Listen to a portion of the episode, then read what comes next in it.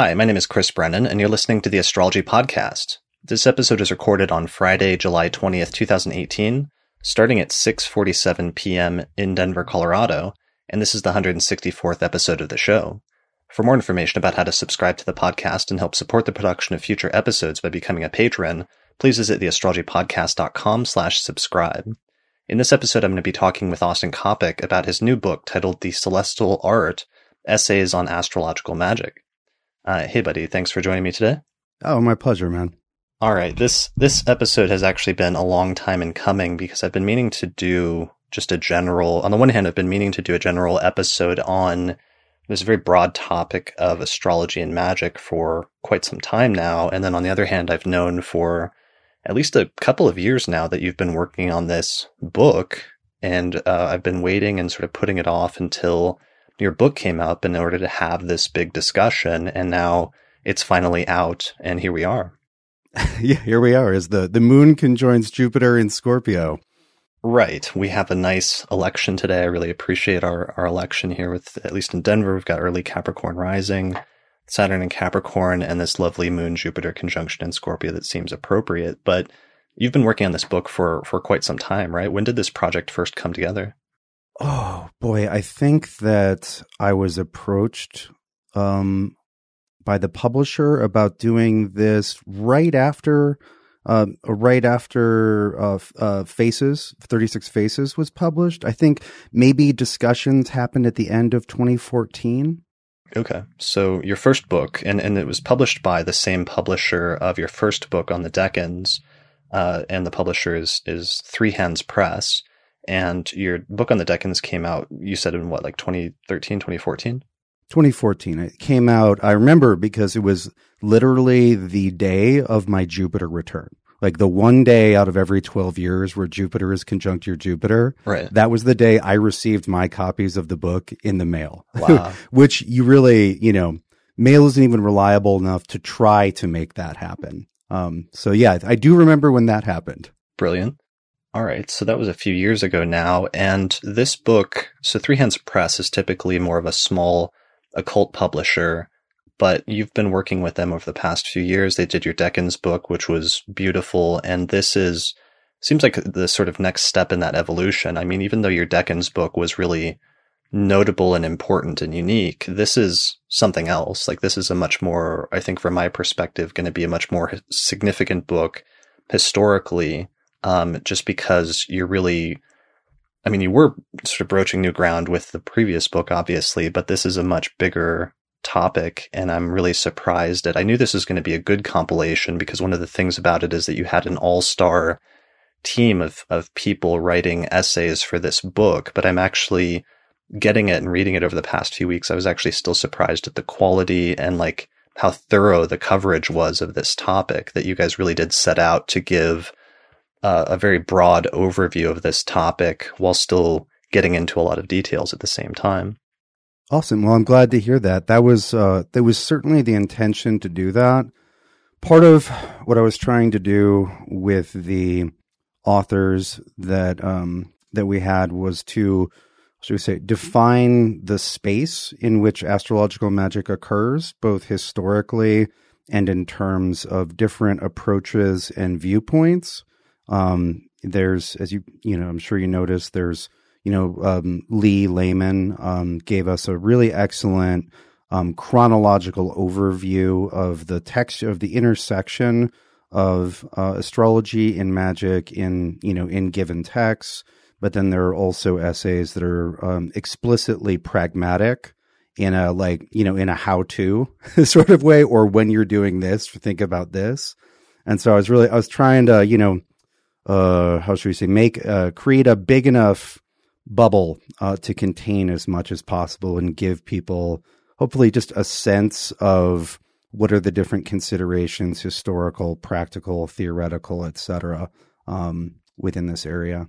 Right, and so this is a you know this is a book that you edited, but what it is is a compilation of papers where a number of of different people that have done important work in this overlapping field, these overlapping fields between astrology and magic, or the areas where they do overlap, have each written sort of lengthy and, and detailed and pretty high level essays on different sort of facets of this topic.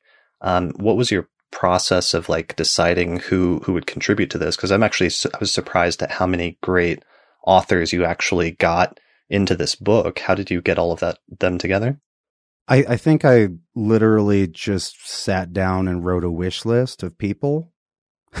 was this like your on... ideal wish list of like if I could write the ideal book on like astrology and magic, this was pretty much the list you came up with? Yeah, at the time, you know, um, since the publication, I've gotten to know some other practitioners that I didn't know back then. And I'm like, oh, it would have been cool if they were in there. I think the only person we might have had a. Uh, I think the only person that I invited who wasn't able to contribute uh, because of other responsibilities was Christopher Warnock, mm.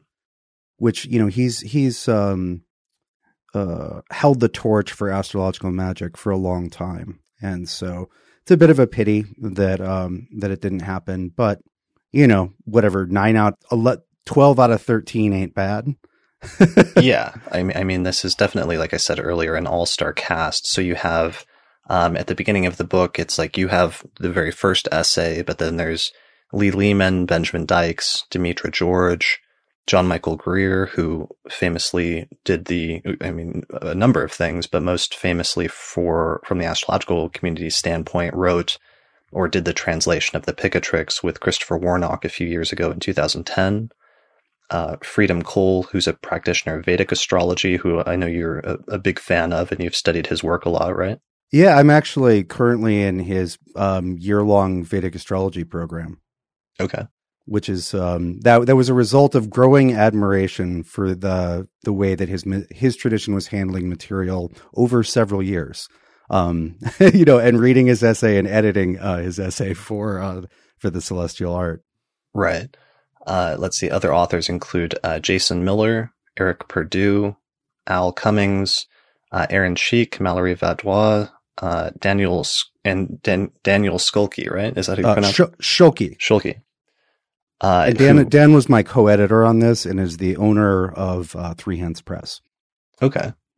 great. Yeah. And he, annoyingly on Amazon, for some reason, it lists Demetrius as like the author or something just because she's one of the contributors. But you and and Daniel are the the two that edit sat down and edited these papers and put together the whole compilation. Yeah, we talked about who to invite and you know and went back and forth with people and you know there was um there was a lot of uh I don't know I'd never I've never edited an anthology before. And so this was a this is a new experience. It's different than writing your own book. In some ways it's easier, in other ways it's more complicated um, you know, because you have you you know have to dialogue with people about. I love this part. I'm not so sure about this. Can we do more of this? You know, et cetera, et cetera. And so there's it was it was fun though. I really liked that um, um, sort of shaping via dialogue mm-hmm. and seeing. You know, uh, you know, you when you were saying earlier about how um, you know, in some ways the celestial art is m- more significant or that wasn't exactly the term you used than than 36 faces what i was going to say as well i had you know a dozen people's talent to draw on for uh, for this one whereas i only had my talent to draw on for 36 faces right well it's like each of these people could have written a book on the topics an entire book on the topics they addressed but instead what you get is a very concentrated high level treatment of each of these topics within each of these essays which ends up being you know, almost could have been like an anthology in and of itself, but instead it's, it's like condensed down to the, the essence of what they were uh, covering in each of these essays. And the other thing that's really striking that you can see is, um, because it's essays from different authors, it switches from the writing style and the sort of tone from some of them switches from essay to essay, but they're all written extremely well. And you can kind of see what it's like for different writers who have honed their skills and developed their writing practice over years and what it looks like to have somebody who has a different voice or is speaking in a different voice, but is still writing at a very high level and treating like a very interesting and, and deep subject at the same time.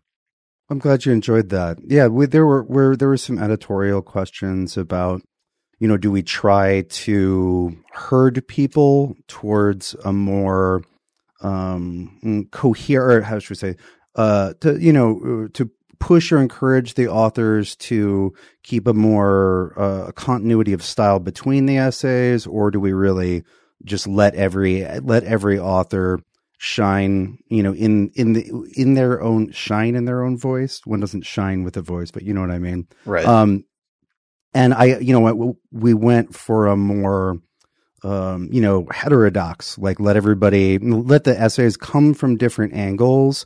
Um you know scholarly historical over there casual super practical over here. Like let everything come from different angles as well as uh in different voices Right. So I'm I'm glad that that that worked for you. Yeah, I mean, it worked really well, and and I mean, obviously, and nowhere actually, what is it more notable or interesting in terms of just your essay opening at the very beginning, where your your opening essay for the entire compilation was on the fixed stars, and you wrote it in your voice, and it was really interesting and and fun seeing you write a serious and important um, treatment of a topic like this in yeah, just the the writing style that you've developed over the course of the past decade or two. Um, it was nice seeing that open up the entire compilation. Did you like adopt a, sp- you know, what were you going for with your opening essay, or how did what sort of tone did you want to set? Well, so it wasn't decided that my essay would be the first until about two and a half months ago. Okay, that was one of the last decisions made before it went to, before it went to layout. Um, and that was that was Mr. Schulke's idea. Um, and I, I, think it's not a yeah. We uh, Dan and I um, open and close the book with our essays, um, which I think is kind of fun. Um, and so I don't know. I think it was probably like stepping outside of um, pride, the pride and or embarrassment that an author feels about their own work. Um, I, I I think my uh, my essay was probably good in terms of a good way to open in terms of tone, um, because it's both scholarly in some portion, it's scholarly in some portions, it is um, poetic reflection in others, and it's practical in others. And so, you know, it's that what I hoped would be mm, large in scope and multitudinous in focus, but still coherent. Mm-hmm. You know, and that's kind of the style of all of the essays when taken as a whole. So I think maybe that's, you know, that's what Dan was thinking with putting mine first. And I can see that. Yeah, I think it actually really worked because it reminded me a lot of, um, you know, like mixing, uh, like a, an audio CD or, or, or mixing a, you know, an audio album or like a band's album. And there's like certain, albums where they're just mixed really well in terms of like the sequence of the tracks and it just comes together like like um you know Nirvana's Nevermind uh which was mixed by well partially by Butch Vig but sometimes you have you just have some albums where like the sequence of the tracks like they really nail it and it creates a a, a nice orderly um thing that has like its highs and lows but just ends up working out really well as a full compilation. And I think you guys achieved that here in terms of the order and the sequence of the essays because it it opens with your essay, you know, sort of going to great sort of rhetorical heights um, in ways that your your characteristic, as, as I am wont to do. Yeah, uh, that was definitely turned up to to ten and was on full display. But then you get like Lee giving this this amazing historical overview of and sort of catalog of like the history of major astrological um, magical texts over the past 2000 years. You get uh, Benjamin Dykes giving a, a, historical treatment of this very interesting sort of location for astrological med- magical texts in the early medieval period. Demetra writing more of a, an academic essay on um, a specific uh, botanical or astrological uh, sort of medical, quasi medical text uh, yeah, it just ended up working out really well in terms of the sequence of each of the essays. Awesome. Yeah, I'm going to give um, 95% of the credit of that uh, for that to Dan. Okay. Brilliant. He's done, I mean, he's a publisher and he's put together several other anthologies. And so he has, uh, you know, a, a sense of, uh, of what, what order the tracks should go in. Right. And, and, and just returning back to that, because it's so interesting in this new era of publishing that sometimes you do have these smaller companies doing really interesting work, and Three Hands Press has become one of those. Um, and one of the ways in which this book really stands out is just in terms of the layout and the design and the typography and everything is really beautiful. And they're also following kind of a unique model that they've kind of pioneered, it seems like over the past few years, where a limited number of copies has been printed up for the first run, even though we're in the era of like print on demand where theoretically you could, you know, keep printing innumerable copies or what have you. They actually did print a, a limited edition run of paperback, but also some special hardback versions of this book, right? Absolutely. Okay, so how does that work? Just you know, because some people might not be familiar with with that how that goes in terms of the limited run. There's the sort of standard paperback, which is what I got, which is beautiful, but also there are some special um, editions that can be bought as well. Yeah, there's a uh, there's a standard hardcover, and then there's a, I, be- I believe 500 of the uh, standard hardcover were printed, and then there's a, a deluxe hardcover which is, you know, it's beautiful. It's quarter bound in black goat with marbled papers and slipcase, and there are only 50 of those. Or there were 50 printed. I don't know how many there are now. Right. And you guys did something similar with the Decans book where there was like a limited, super high quality edition of just like 36 copies that were printed at one point, right? Yeah. And those were, um, yeah. And there's one for each Decan and those were also bound in goat. Those were we went full golden goat for that. okay, and that's sort of drawing on that sort of more from the magical tradition of like grim, grimoire books and that have like these super elaborate sort of special editions, right? Yeah, well, the idea is, um, you know, I, I, the the idea that uh, Three Hands Press, as well as several other, um, uh, well, a select um, few other publishers embrace, is the idea of talismanic publishing that you know you're making you're making um, the the book is the is the body for the spirit of the book, and so that attention should be paid to the book's construction and materials and all of that. That you know, treating the the creation of the book as inherently talismanic. Right. Brilliant. All right. Um, trying to think of any other preliminary things, but I think those are the the main points. People can get the book, I should mention, since we're still relatively early on, at the publisher's website, which is threehandspress.com, or you can get it through Amazon. I'll put links to the book on the description page for this episode where people can click to get the book on either of those websites. Um, why don't we get into the core topic, though? Um, one of the questions I had right at the beginning is how does one define magic and and what definition of magic, if if we can define it, are we using here?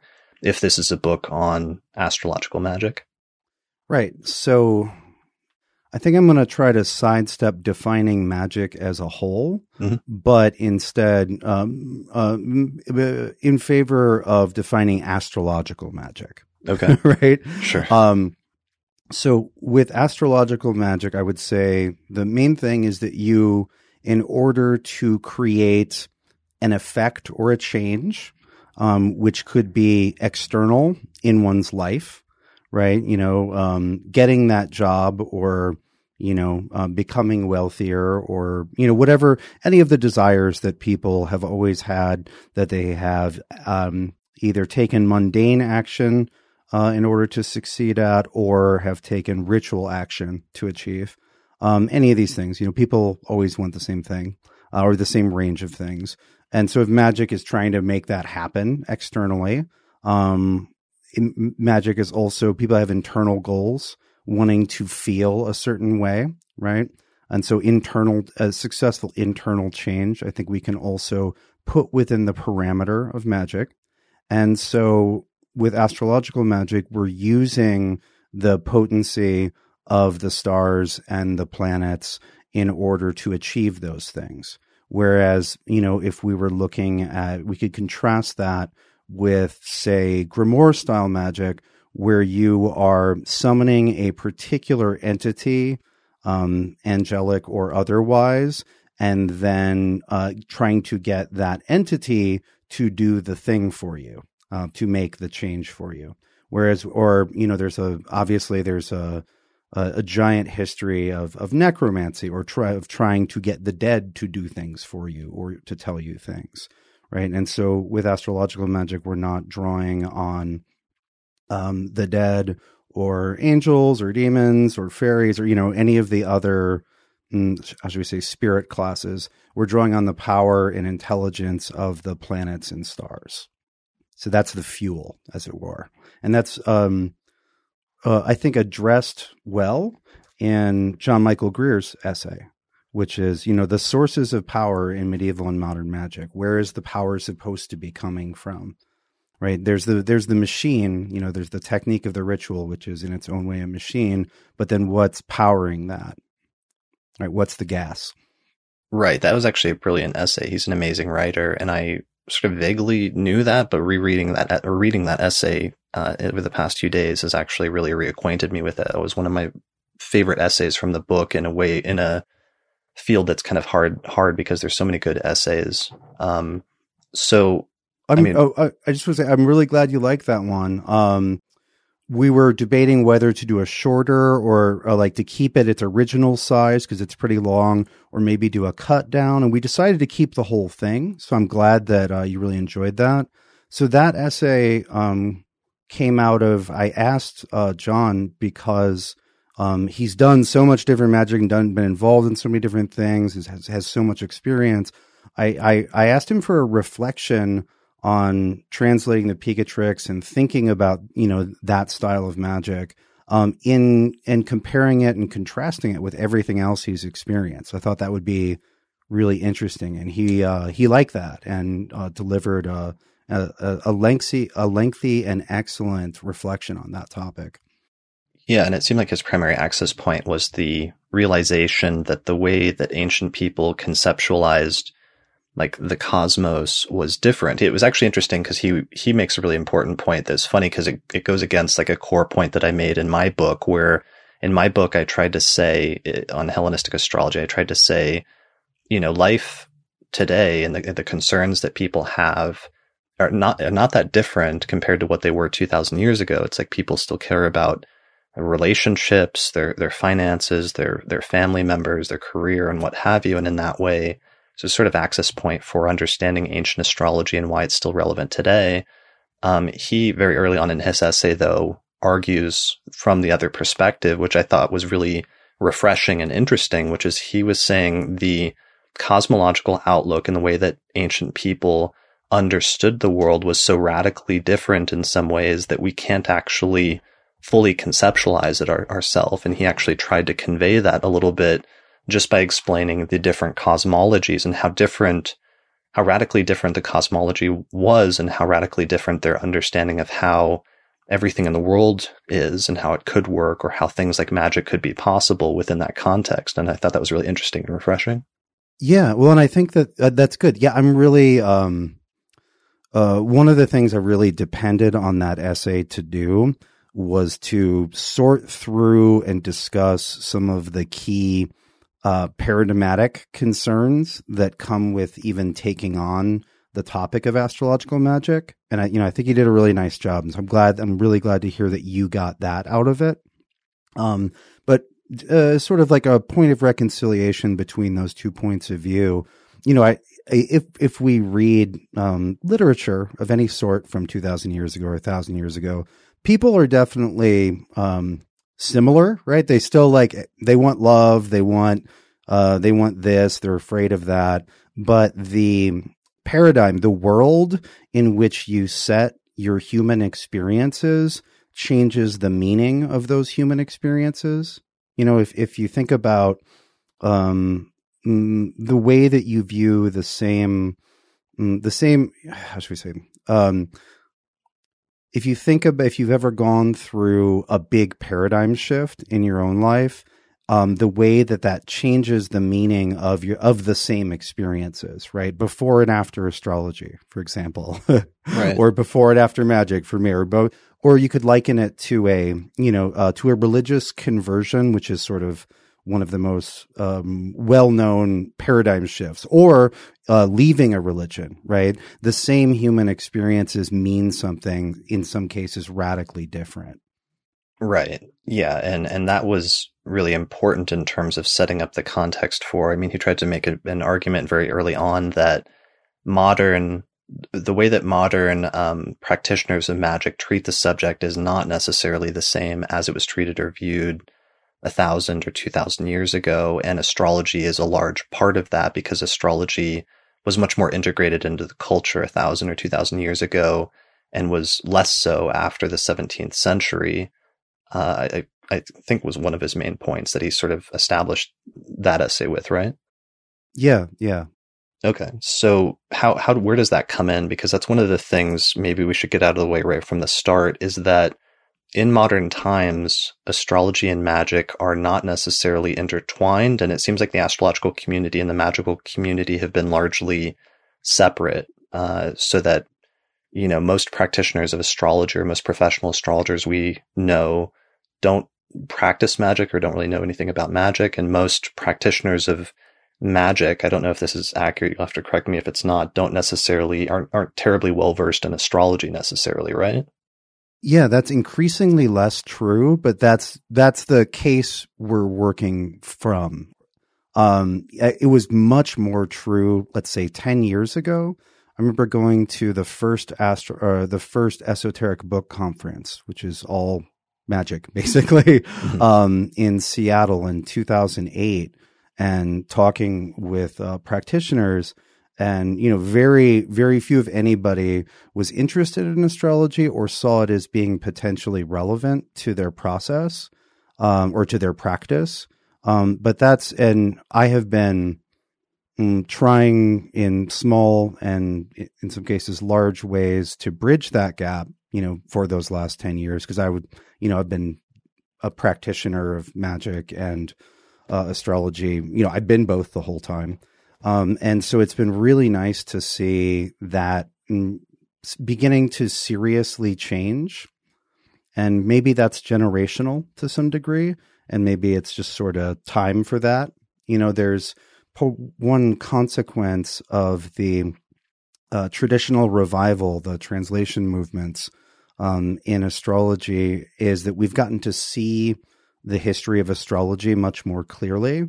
And as Lee's um, essay, I think, illustrates, when you can see the history, you see all of the intersections.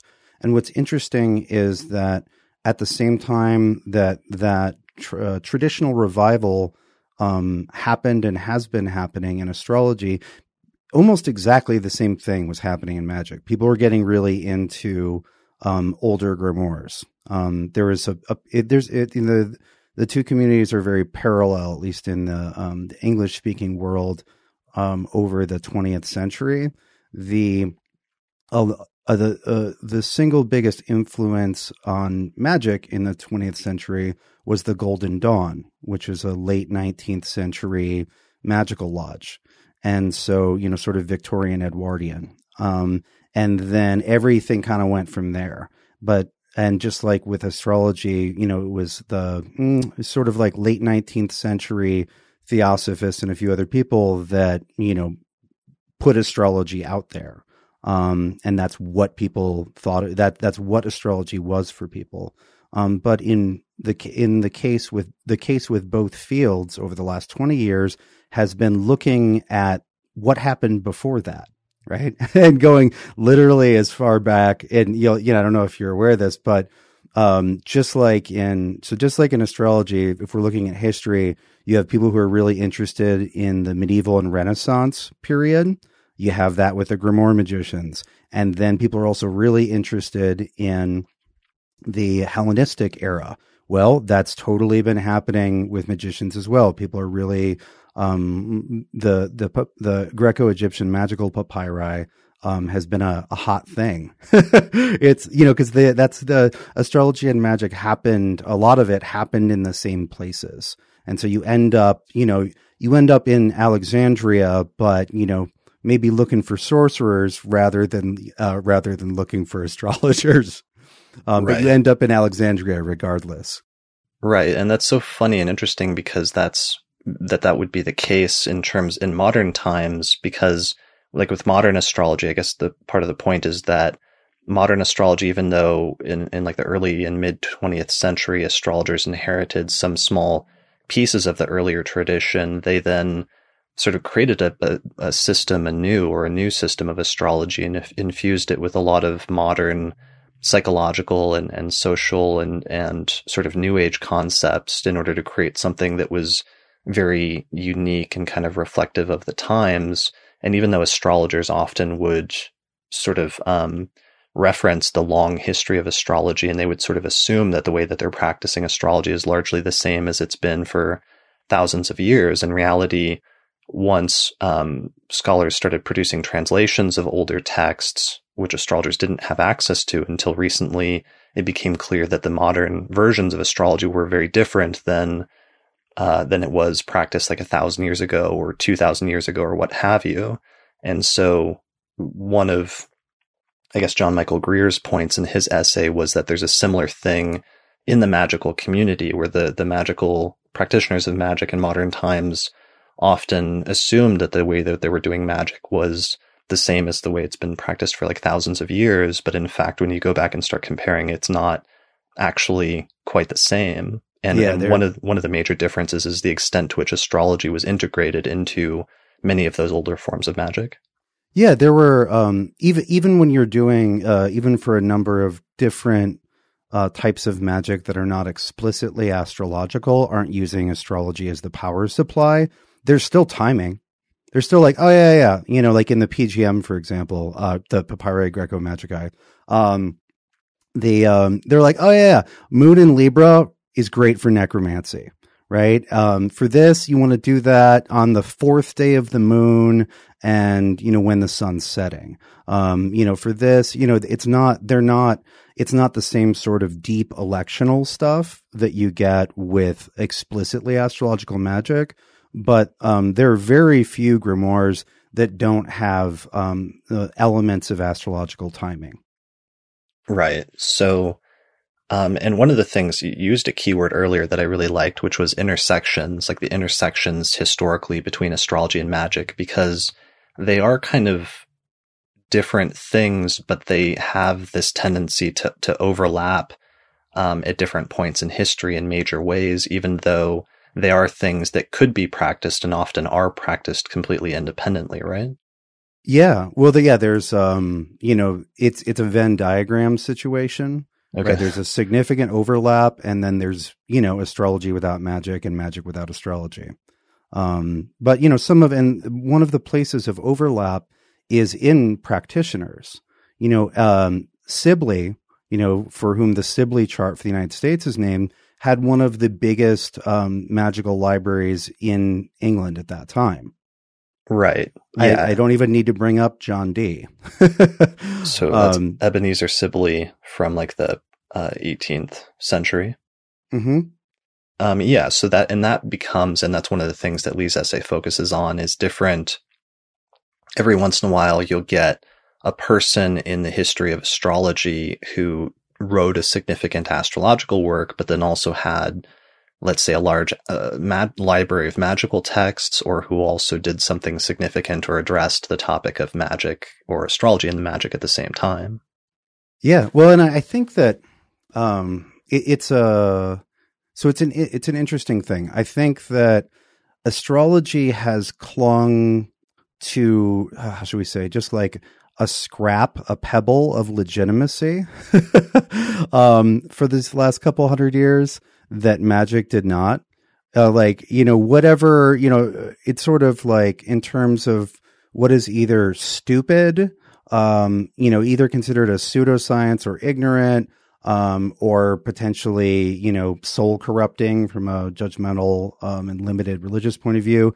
Like astrology gets a lot of that, but magic always got it worse um, because magic has this because with magic you're dealing with um, you're dealing with the question of power right? Um, the power to change something. And so power is inherently more threatening than divination. Sure you know divination is its own power but it's not the ability to directly exert. And so you know in both societies that believe in magic and don't believe in magic it's always um, sidelined to some degree. Right I mean, one of the ways I tried to formulate it when I was reading the book, or that the issue was formulated in my mind, was that the basic issue is once you know the future via astrology, which is basically the purpose of astrology for the most part, what do you do about it? And right. Well, yeah. That that's and that's exactly I so um and you feel free to disagree with me here, but I um for me at least um reintegrating the magical side of astrology into astrology um create it it fe- it feels like a restoration of astrology. It's like, well, you know this, now what do you do with it? And I I think in many ways astrological magic, especially at the point where it intersects with uh, remediation, um, gives you the ability not to just diagnose, but then to prescribe a course of action. Yeah, I mean, that was always, I mean, historically in the Hellenistic period, just thinking about primarily the period that I'm most familiar with, which is like the earliest phase of the Western tradition that's recognizably Western astrology that uses you know, birth charts, especially with planets, signs, houses, and aspects, and that, that fourfold system that came together in the first century BCE in the Mediterranean. Yeah, it's like you, you had different approaches because sometimes you did have a purely stoic approach and most of the astrologers tended to echo that approach, which was simply that the purpose of astrology is to gain foreknowledge of the future in order to better understand the things that you have to accept about your fate in order to be forewarned and basically from a stoic perspective just learn how to accept those things ahead of time so you're not completely caught off guard when they happen. And that's kind of it. For or at least for some astrologers that was it. And it's like there's a period there and that's the end of the sentence and that's the purpose of astrology but there were other people where and there were other traditions of astrology where, for example, there was medical astrology, which was used to diagnose, but also sometimes to treat medical issues. Um, and then, as you said, there was remedial measures, which is the branch that takes a different approach to astrology, which is more like these are the indications for what you have for, let's say, positive and negative things in your life or in your birth chart or in your future. But here are the things, once you know that, have that knowledge that you can do in order to mitigate or counteract or basically alter the future or offset it and change it so that the tra- trajectory is different than what it would be otherwise if you didn't intervene. Yeah, well, and that's the um, I, I guess I remediation is a good word, but there's also um, you can also think of it as optimizing, mm-hmm. right? Because there's also well, you've got this good thing, you know, turn that up to eleven, right? right. um, but yeah, and so it's optimizing in the sense that you're trying to minimize the difficulties augured and maximize the you know the the desirables that are uh, equally or similarly augured. But yeah, I think I I think that's really important that when you look at the Hellenistic material, you can really see both of those streams, and it's a little harder, I think, to see the more remedial in some of the Hellenistic texts because there's a little bit of a first rule of Fight Club is you don't talk about Fight Club with magic in most cultures. Like people believed in magic um, in that time period. That doesn't mean that everyone was totally cool with sorcerers, right? right, legally and or otherwise. Um, and you know, as I, have I've brought up a number of times, you can see with Firmicus, for example, um, where he'll edge up against a, a, a type of knowledge which was um, received in secret. Maybe you know, it may be part of a, a mystery cult thing that he was part of. Um, and then he'll be like, "Yeah, and we can't talk about that." Um, and you wonder, it makes you wonder how many people were just not even bringing it up. You know, with, Firmicus in particular, I'm talking about his section on the Decans, where he's like, "Oh yeah, you know, this is how you this is how you figure out the dignity, and this is how this works." Oh, and by the way, there are 36 invincible gods living here to which everything is subject, but we're not going to talk about that right now. right.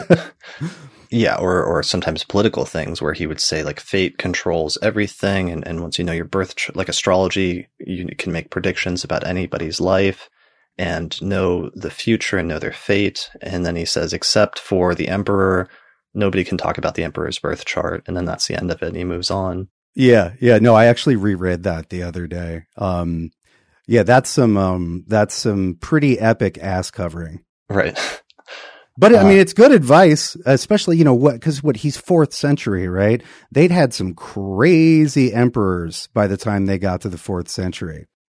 Right. Well, and, and Firmicus was living in a time that was important, an important turning point both for astrology and magic, where the em- empire was transforming into a Christian empire, where Christianity was officially taking over in Firmicus's lifetime when when Constantine legalized Christianity. That ended up having a negative sort of side effect for both astrology and magic. And that was one of the points that was interesting in Lee's essay that made me realize how intertwined, even though they were oftentimes separate disciplines, astrology and magic that would overlap or intersect, that often their fate became the same in different eras where, you know, if astrology was flourishing, magic was also sometimes flourishing. And when astrology was taking a hit or going underground or being pushed underground again, then magic was also oftentimes doing the same thing. Yeah, very much. You, you find them in the same spaces. Sure. So circling back around then, part of the it's like in natal astrology, especially in the Hellenistic period, there's so much of a focus on fate, and often the philosophy is so stoic in orientation that the astrologers like Valens or Firmicus are often just saying that the purpose of studying your birth chart is just to figure out your fate so you know what to accept. But the place where that's oftentimes and where magic seems much more relevant is within the context of another branch of the four branches, which is electional astrology, which I think most people would agree is probably the most magical of the four branches of the astrological tradition. And that seems like the area where magic, both philosophically and practically speaking, often becomes the most relevant um, within the context of electional astrology. Would you would you say that's accurate? Yeah, I think that's deeply true. So, two points on that. Um, one, um, there's no astrological magic without um, very precise elections. like that's what you need. Like you, there's literally um, a rigorous protocol for doing any astrological magic. That's an electional protocol. And then two, on a bigger, broader, deeper, older level, um, if we're mm, if we look at what human beings have been doing with um, timing via the sky. Um, they've been timing ritual. Um, they've been timing, you know, religious, magical, spiritual, whatever you want to call it, observance and ritual um, by the sky, by the stars, for lo- as long as we have evi- any evidence of human beings building things, right? Like Stonehenge is Stonehenge is geared to a certain part of the sky at a certain part of time. The pyramids, all of the um, Göbekli Tepe, all of these oldest structures that we have are sky aligned, right? Mm. And that means that you and but and they're sky aligned so that this you know this these you know this star um comes through this gate at this time of the year, which is the time when you're supposed to do the blah blah blah ritual, right? So that like that intersection between electional timing and ritual is as old as anything we know about human beings. Right. And even um, like the, the Decans, for example, in Egypt, there's this funny debate that happens sometimes in the academic sources where they argue about whether or at what point the Decans started being used in for astrological purposes in the Egyptian tradition, but that very early on they were using the Decans in order to time um, certain like religious rituals at night. And, and this question about whether that's already an astrological or a magical use of the decans going back to like 2000 BCE. Yeah, yeah. Um, and so, you know, it is. I, I, think it's important to both appreciate the the time depth and scope of electional in a loose sense, but also to differentiate when this star rises. You know, when this star rises immediately after the sun sets at this time of year, we do this mm-hmm. versus you know, doing hard electional like we would. Like, all right, we want the ascendant with a benefic on it. Uh, this planet needs to be in its exaltation or rulership. Its ruler needs to be good if it's uh, in its exaltation. You know, like that, like that, that kind of Pikachu, like that, what we would recognize as electional. Sure.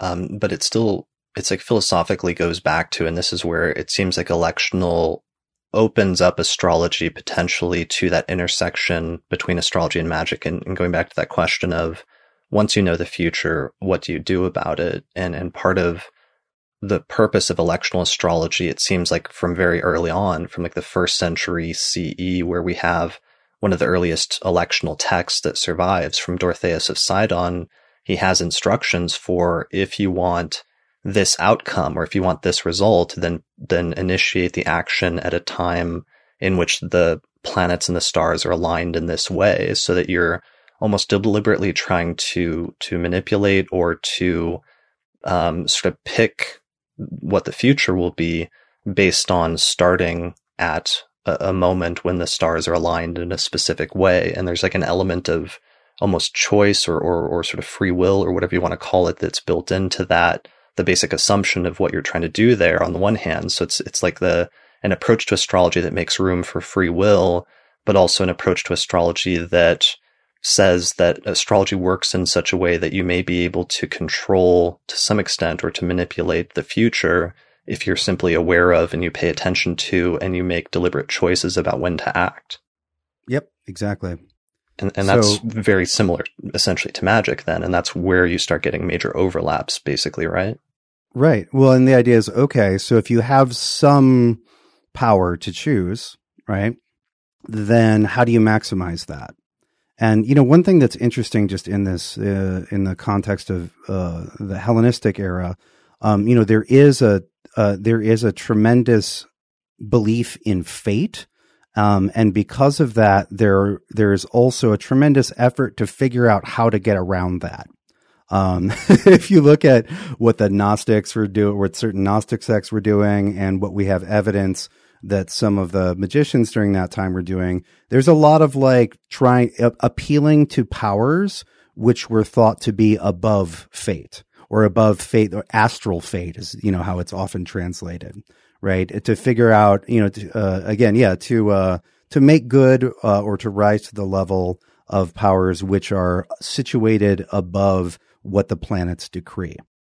Right, because the planets became closely by the, Hellenistic era, by the first century BCE, let's say, the planets became associated with fate and became interchangeable with fate. And that was why I actually subtitled my book Hellenistic astrology, the study of fate and fortune, because part of my thesis was that Hellenistic astrology became the primary tool with which that people use to study the, the fate of an individual in general. But then you're right, there became, once Hellenistic astrology got really huge, there was this interesting sort of philosophical and religious and sort of metaphysical pushback from different traditions that sought to try to teach you how you could um, free yourself of fate, how you could get out of the control of fate or out, out from under the control of the planets and therefore change your future and change your life rather than just accepting it. Uh, right. And well, and, and I, I think, um, actually, sorry, go ahead, finish your point. I was going to say just that. So then you're right that then there were many different like magical and philosophical and sometimes occult traditions that tried to address that.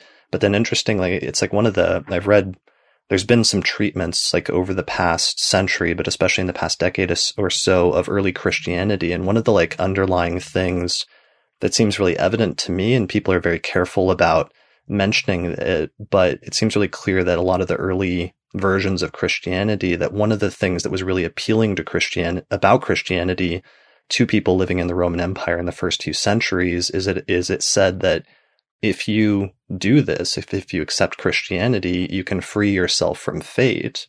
And, and so one of the interesting, like weird historical, I don't know, it's not paradox, but interesting little historical truths potentially is that part of the reason that astrology, that, that Christianity became as popular as it did is it provided a sort of alternative to astrology and the conceptualization of fate that was was so prevalent in that time period. Yeah, absolutely. And you, um, you know, the names of some of the prominent archons in early Gnostic Christianity are the names of the planets. Right. The, you know, the, um, you know, the controlling powers which keep you stuck in the demiurge's flawed creation are the planets. and so, you know, there, there are a variety of basically rising above and through the gates of the planets to get beyond the planets. And right. so, and, and you can see some of that echoed even in, uh, even in the initiatory structure of the Golden Dawn and Golden Dawn derived traditions like Crowley's Thelema, where there's a tree of life structure where the uh, uh, most of the spheres are associated with planets, and the progress of the initiate is through those spheres and beyond them right? Out to the sphere of the fixed stars and beyond. And so we have this, you know, this persistent attempt to try to access um, access a truth or a power beyond that of the planets. Right. And and so some of that was like sort of philosophical and religious, but then there was this other undercurrent that was more practical in in the magical tradition. And that sort of brings me back actually to a question I wanted to ask you, which is the question then is electional astrology inherently magical? Because because I think you could maybe argue that either way, but I think you you might argue that it is, or would you argue that it's inherently magical? Um, I think you could argue that either way. It really depends on which term you want to use for magic. You know, part of the problem why everybody uh, has to define magic whenever they're talking about it is because it's a complicated, um, it's a complicated, complex thing, uh, set of things, and it re- we really need a better vocabulary, right? You know, if if um, if you've never seen snow, one word for snow is enough. But if you lived in Wisconsin growing up, like I did, you want to know that you want to have a word for slush versus like light, fluffy snow versus like heavy, wet. Um, and so, you know, with magic, it's not one simple thing. And so because we're, we're kind of stuck in most conversations using an imprecise term, we have to keep redefining it. and so by some definitions, yes, it is. And in by, by other definitions, no. But right. it's certainly like its intersection with magic, both philosophically or it's, you know, philosophically, theoretically, and practical, practically is right there. Sure. I, I mean, it, to the extent, I guess, I guess I would say if you're, it depends on what you're using electional astrology for, but if you're t- making the pr- basic presumption that people have free will, that you can use the planets and you can use timing in order to change the outcome or n- manipulate the outcome and make it different than it would be otherwise. There, there's a lot of overlap there with with the same presumptions that people that are involved in, in magic are are making and sometimes using the same things. I guess there is a probably a, a version of electional astrology that's not like that though, where sometimes with Dorotheus and some of the early Hellenistic authors, it seems like they're more using it purely for prognostic purposes in order to say if somebody initiates this action at X time, then this will be the outcome. And you're just using that purely to make predictions, you know, about the future based on when people initiate things. And it's not actively using it in order to attempt to control or manipulate the future so much as just to, to know the future. But to the extent that if you are, and, and much of the later electional tradition did use it in order to to actively change things or c- control things in some way that seems like more of a something closer to a magical application than than anything?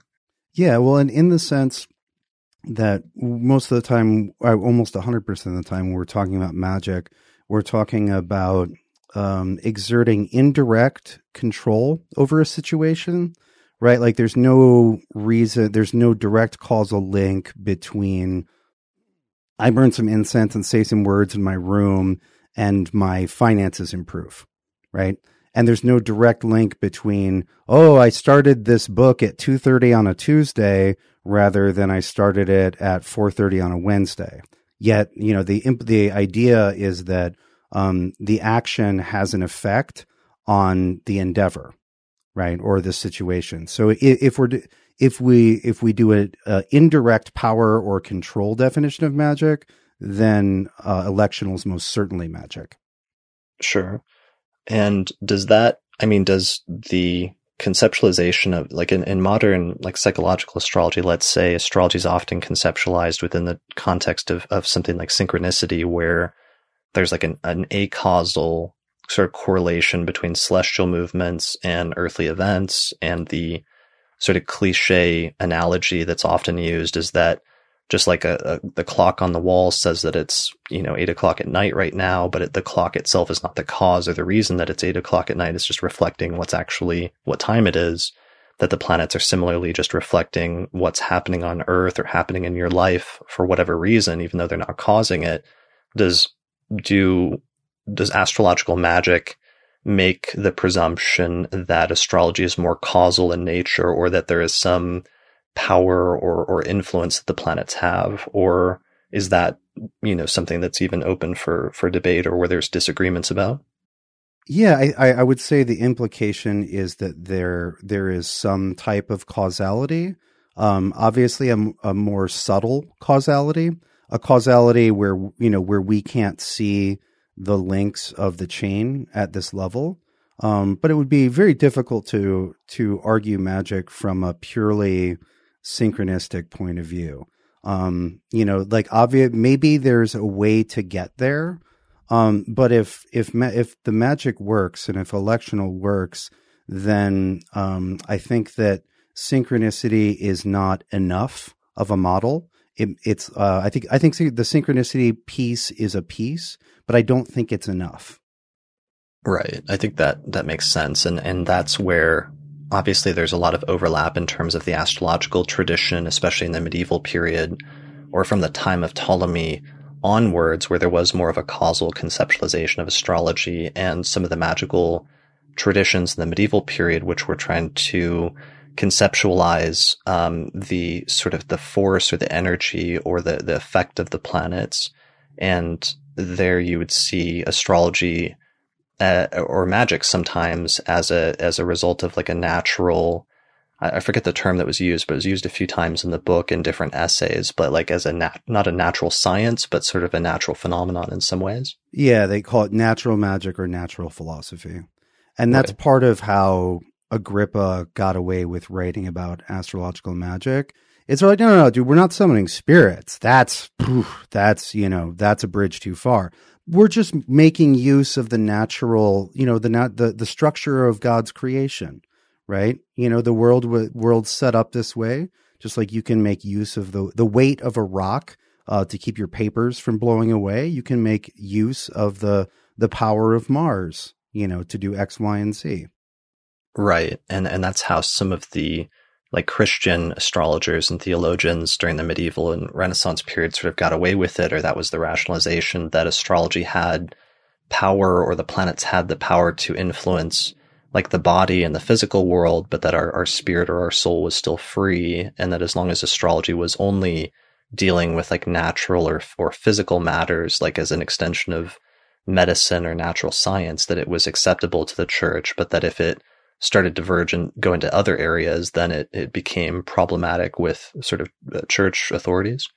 Yeah. And, you know, and from a paradigmatic level, you know, the astrology, the, you know, the, uh, the, the power of the, the, the planets and stars was one mysterious force among many. You know, they didn't have a, they didn't have this presumption to know everything and so, you know, is it really that different? It's a little bit more interesting than the, you know, the the uh, uh, the force of gravity, right? but it's again, it's one mysterious force among many. Sure.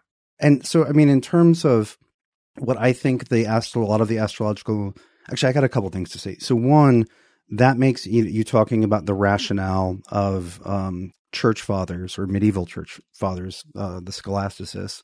Um, makes me think of the Hygromanteia, um, which is I think a four, it's either 14th or 15th century uh, grimoire, and in that there are prayers to the planets. Um, you know, they're planetary conjurations, and they're all addressed as God set you in your course to do this, this, this, and this. Um, you know, um, hey, remember, you know, in and sort of, how should we say, by praying to powers above the planet that are nonetheless responsible for its power, doing a little bit of a like, give me nice things and don't hurt me, which um, resonates with um, uh, the conception uh, in some uh, schools of Vedic astrology that, which is, well, it's in the Brihat um, Parashara Hora Shastra, um, that all of the planets are incarnations of Vishnu the Vishnu, the sustainer, incarnated as all of the planets at once in order to keep the universe going and to, you know, to manage things, right? To manage things here on Earth. Um, but they are, you know, they are, mm, should we say, single embodiments of, uh, or avatars of a power which is superior to them. Right. So, because you know, uh, uh, you know, religions and different spiritual models, they're always trying to have to figure out how to how to recognize the planet's power without making the planets their only gods. Right. Well, and that, that actually becomes one of the primary issues or became one of the primary issues with like astrology and, and Christianity or some of the monotheistic religions is that it really, a lot of the magical astrological traditions end up harkening back to uh, different polytheistic societies like in Mesopotamia and these views of the planets as being being gods and being alive or ensouled or being intelligent in some way and you still in, in the medieval period, it seems like in some of the astrological magical texts, some of which, like in Ben Dykes's essay, he um, gives some translations, which is actually a really fascinating part of the book, is he actually translates some excerpts from some astrological ma- magical texts. And one of the, the points that's made, and, and one of the points actually that you make in your essay is just that the, the planets and the stars and other celestial bodies are treated like entities that are alive and intelligent and that you can interact with or have some relationship with in some way. Absolutely. Yeah, there the unstated implication of a lot of that material is um, a, a worldview that is at least in part um, what we what we might call animist. That you know we are not that human beings are not the only points where mind and spirit intersect with matter um, and that you know uh, uh, it's easy to extend that to animals, but you know the and, and this is actually you know the, this is actually built into a lot of medieval stuff, right? You know, you've heard of like oh, you know, human beings have a rational soul and an animal soul and a vegetative soul. Well, that means that there are vegetative souls, right? Uh, or in even a mineral soul. And this is um, the mm, worldview inherent to alchemy as well as a lot of other things. But, you know, uh, in order to get the planet's attention, in order to, you know, uh, create a talisman or to do a a, uh, a a conjuration or approach for a specific purpose, you you know you talk to the you know the the conjurations are written, hey you, I know you, you're like this, et cetera, et cetera. Um, addressing the planet itself directly. Yeah, yeah. And in my experience, you get a huge response when you do that at the right time. It's um um quite overwhelming. Sure. So the, the premise then is that there's sometimes when if you do it at uh, the appropriate astrologically auspicious time, or let's say in this context, astrologically auspicious means a time in which that planet is is prominent and well placed astrologically, let's say in a chart or in the sky, that you have a better chance of of interacting or receiving an answer or of uh, getting what you want or, or getting a response that's favorable that you're looking for. Yeah, exactly.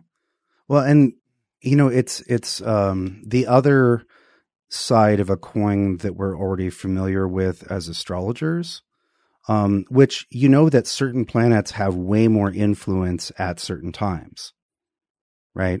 Mm-hmm. If, you know, and so, and we interpret that in natal charts, you're like, oh, Saturn was rising in Capricorn as this person was born. Saturn had a lot more power during that, that birth moment window. Or when we're doing scheduling, right? Like, you know, we, we, you and Kelly and I, um, you know, do some light election on all of our podcasts we did for this. We're like, oh, I would like a time where Jupiter is um, has much more influence and maybe not Pluto or maybe you know let's stay away from that Mars.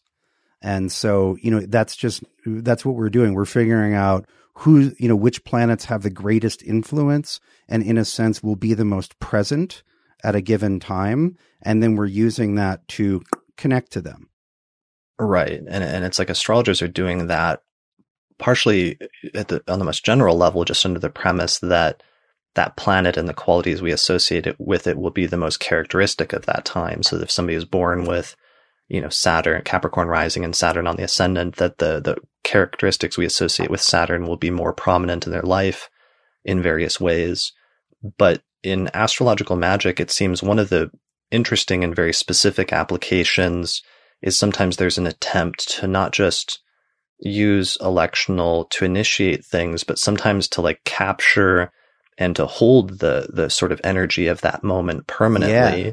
Well, that's and, the that's the talismanic. Um, right. right. And and that seems to be the the area where astrology astrology and magic uh, sort of come together the most thoroughly is is in the the practice or the use of talismans.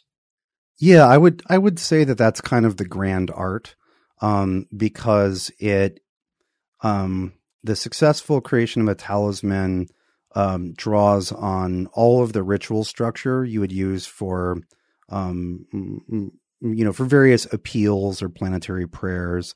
Um, you know, it brings in the incense, it brings in all sorts of things. You bring all of that in, and then you also bring in your full electional powers.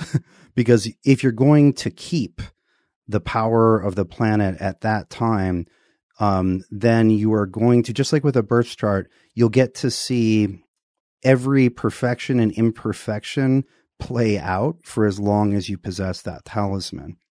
Whereas if you do like uh, we call a, a, conjuration or an appeal or a call where you're like, yeah, Mars is pretty good. I'm going to do a ritual so that this Marsy thing happens in my life, or I'm going to do a Venus thing for money because it rules my second house and you know whatever. That there there's sort of a one off structure. Um, but then there's also, but excuse me, but then there there's also the talismanic. And with a one off, you just you're just trying to make one thing happen. It's not permanent. You haven't anchored it in a durable body. Although there are exceptions, most talismans are made of stone and metal, which are the m- most durable things that that we encounter. Right? Um, a stone will probably outlive you. Uh, a stone will probably outlive me, and so you've got to be really, really thoughtful um, about the election because you'll keep the errors. And um, I and everybody else that whose practice I know who's been at this for a while have totally made things with side effects that were not acceptable and destroyed the talisman.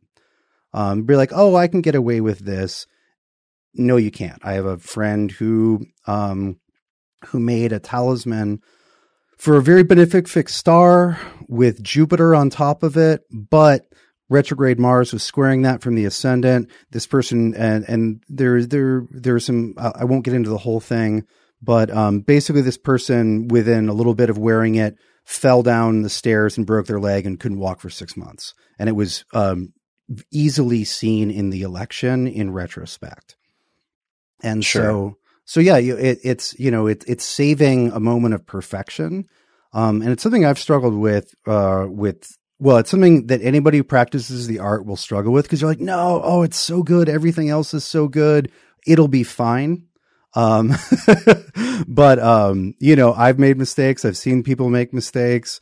Um, and I'm a little bit concerned when I see, um, astrological magic seems to be having a moment and a lot more people are interested. And I see some things on social media and I see the elections and I'm like, oh, don't do that like, don't, that's, that's, that's, that's going to have, we that's, um, this works. And so don't worry about it working or not working. Uh, as long as you do the protocol correctly, it'll work. And you're much more, uh, I, I think because people don't, they don't maybe, they don't really quote unquote believe because they haven't seen it. Because when you can, when you've just done this a bunch of times and you see what it does and what it doesn't do, you're not believing, you just have knowledge and experience. But when, you know, there's a bit of skepticism for anything, especially for something kind of amazing or magical or miraculous, when you haven't done that, you're like, well, you know, whatever. It's, you know, maybe it'll do something, maybe it won't. Let's just do this. And, um, yeah. And I, I, I I want uh, I want people to be more careful with their elections because I see some elections where I know there will be weird blowback and side effects. Right, it's like one of those weird um, stories, like a that's like a proverb. I can't think of the right term right now, but of just yeah, if you're if you're literally if your premise is that you're creating a, a chart and you're capturing the energy of that moment or or whatever it is about that moment that has certain qualities and then you're making it permanent and you're keeping it with you and that's going to then interact with your life and have some impact on on altering the course of your life from that moment forward that sometimes there can be unintended side effects. Yeah, you don't just get what you asked for, you get what that planet is in position to provide. Right. It's like the classic, like the story of like, you know, the genie and they grant you a wish and then you get exactly what you wished for, but there's some like catch to it where It's like literally what you asked for instead of metaphorically or something like that. Um, I would say it's more like the the genie, that which is probably going to be a planet or a star. Mars is like, I'm only setting things on fire right now. And you're like, I would like this, this, and this. And he's like, okay, I will set things on fire. right? Like Right. they're, the, the Picatrix is very clear. Like ask the planets what they can provide at the moment that you're asking. Right? Like don't, you know, like the, there's like general principle stuff. It's like, hey, don't ask Saturn for Venus things. Don't ask Venus for Saturn things. And don't ask, you know, don't ask Mars for going forward swiftly and uh, swiftly and effectively when it's going retrograde, right? Hmm. Don't you ask what the planets are providing anyway, and then you you know you catch that that that rain in a barrel. Sure. Well, and, and it's the classic issue that all electional astrologers run into very early on in their studies and their practice of electional astrology, even outside of magical purposes, which is uh, that a you there's never a perfect electional chart. That there's always going to be something, even if you have some some great things in the electional chart, there's going to be some drawbacks, or there's going to be some things that are that could be better or that are problematic, and what sort of impact those those negative things are going to have on what you're trying to accomplish or what your goal is. And then secondarily the issue of how does the electional chart even if it's a, an amazing election as a standalone chart how does it interact with your own birth chart? And therefore how is it going to impact your life in particular just aside from the electional chart as a sort of thing unto itself?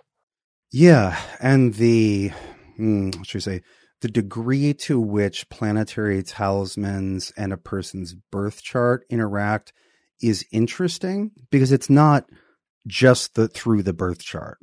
Um, you'll you'll get just that, especially like for example, um, if you um, did a ring when Saturn was in its single degree of exaltation um, in Libra, you're going to get a lot of just ju- global Saturn effects, exalted Saturn effects from that.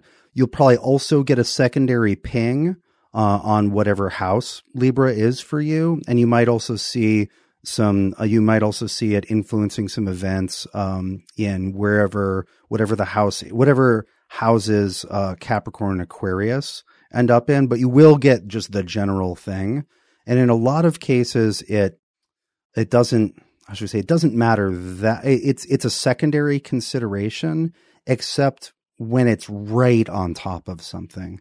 Like I had um, a Mars exaltation uh, piece done several years ago, and it just so happens that my descendant is right next to uh, is right next to the exaltation degrees of Mars, and it just never sat right with me. Uh, it just never really. It was never a piece that I could wear or felt like I could uh, cohere with energetically. I think that's the only one of everything that I've ever done. Um, and there was nothing. The election is great. It's just that its intersection with my chart is very awkward. Sure. And and that I mean I don't want to lead too far away from the topic of talismans, but just ra- raises some other issues that I've, I meant to ask, which is one. So do do you think? I mean, just f- as a general question, so you think do you believe that magic works, or you've seen magic work in your own life? Oh, 100%. It's as real as astrology. Sure.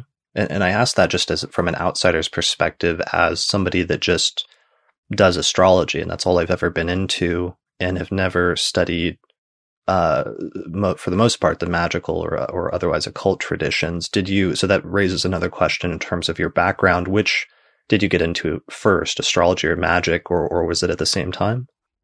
Um, astrology was first by about two years. And Okay. so astrology, I think was, I was about 19 and then magic was more like mm, maybe 22, 23 and then mid twenties. I had my, my holy crap, this is real with astrology at maybe 22 and 23. Um, but you know, I've been into it for a while. Um, but you know, it's the like, oh my God, this is like really, really real. Um, Right. and then I had my holy crap, this is real with magic, maybe like 25, 26. Mm. And were they separate things? Because if you were like you're studying like modern magic, that's largely not necessarily astrological in nature? And did you have to find your own way to synthesize those, or or did you treat them separately for a long time at first? Well, the first stuff I, I uh, this is true for a lot of people. A lot of people who got into magic uh, who are around my age uh, picked up a book called Modern Magic by Don Michael Kraig, and there's a bunch of stuff in there and to do, and I did a bunch of stuff, and there's a little bit of planetary stuff, but it's basically like Golden Dawn stuff, and so that was very interesting, um, and it did a lot of things. Um, but it really wasn't. And then I also I don't know, I think mid 20s, I got uh, a book called Planetary Magic by Denning and Phillips, which I think was written in the 70s, um, which is a very 20th century um, take on planetary magic uh, and didn't really have any electional requirements, which is a problem. Um, and so a lot of the stuff, it would do stuff, but it wasn't like, it wouldn't, it didn't create events. It didn't echo outward into clear events in my life that you could point at. Um, the you know the turning point, and I think this is a turning point for astrological magic. Period. Um, was the publication of the Picatrix, and um, I got so uh, I think I could share this as a story. Um, so I when I first met William Kiesel in 2007 uh, in Seattle, who's the um, the owner of Ouroboros Press, uh, which had the um, the the the Arabic version of the Picatrix or the Gayat al Hakim. That was the first English translation, and then uh, Warnock and um, and Greer um, published some years later, and they did a translation, very clean translation uh, from do the remember, Latin. Do you remember what year the Ouroboros version was published? That was like 2004 or three. Well, or so the books one and two and books three and four were um, published separately. So there's volume one, and I think volume one was around 2004, and volume two was, I believe, 2008. And so, but anyway, when I first met William in the in the in the flesh, he basically he handed me the first half of the Picatrix, which was all that was published, and he says, "I think you'll know what to do with this." Wow. And, And what, so year, what year? What year was that? that was uh, 2007. I think that was maybe September of 2007. And Okay. and so I immediately I went home and I read the whole thing, and you know I was like, mm, I'm not sure exactly what all this means, but I think I get it.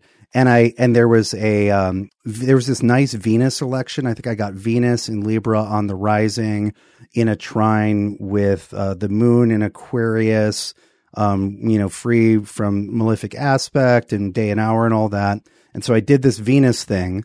Um, and I was like, all right, what's going to happen? Um, and within the next few days, I was given a, a like several hundred dollars of gift certificates to eat at different restaurants. Um, and Kate was given, um, uh, Kate got an, uh, like an all expenses paid weekend, uh, away for, God, I don't even remember what reason. Um, and it, and it also, the, the process of doing it just, I felt suffused with the Venus and Libra energy. I was like, oh, this is amazing. Um, you know, the, the point is not just to make yourself feel a certain way, um, but that happens along the way.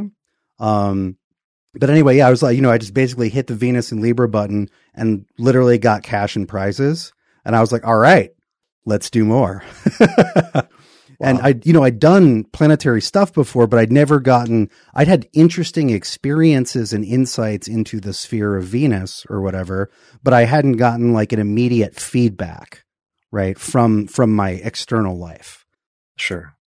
Okay, so let's talk about that because that's really important from a historical standpoint, especially if anybody's ever listening to this at some point in the future. Because I think we're- there was an interesting sequence of events, and now that your book has come out, it, it, it's an interesting completion of that sequence of events. But there was this like mythical book, uh, which is the Picatrix, which is like this medieval.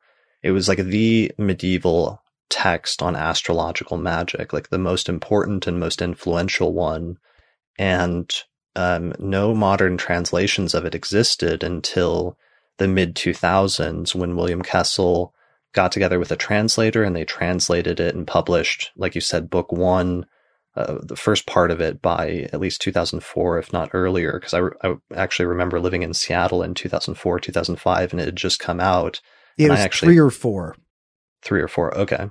and I met William Kiesel actually working at a bookstore in Seattle uh, around that time, and I remember seeing the book. So that book came out, and then the other part came out a few years later, and then uh, a few years after that, in 2010, Christopher Warnock and John Michael Greer got together and did another translation of the text and published that in 2010 from I think the Latin translation of the Picatrix, right? Yeah. And so the um um, one way to differentiate them, um, I'll usually just say Latin or Arabic Picatrix, but it was really the Latin that was known as the Picatrix, whereas the Arabic was titled the Gayat al Hakim or the Goal of the Wise. And they're not, um, the Latin is not a straight translation of the Arabic. It is in some places, um, but there are pieces missing, pieces added. There, there, it's there. There's some meaningful differences if you want to get really nerdy about it.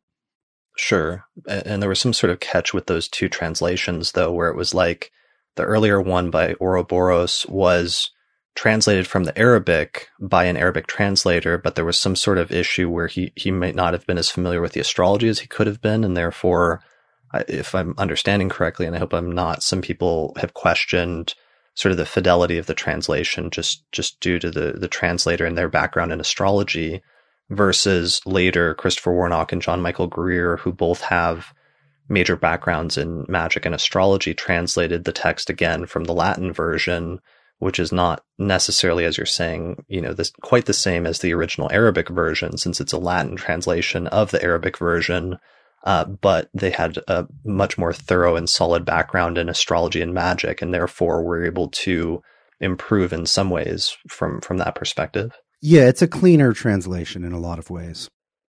Okay. So that was a major watershed moment, the, the publication of that text over the course of the past, whatever, 15, 20 years now. And that's, you know, provides, because that's one of the first times that you get um, a text that was published. I guess up to that point, the only other major text that was available would have been the work of Agrippa, right?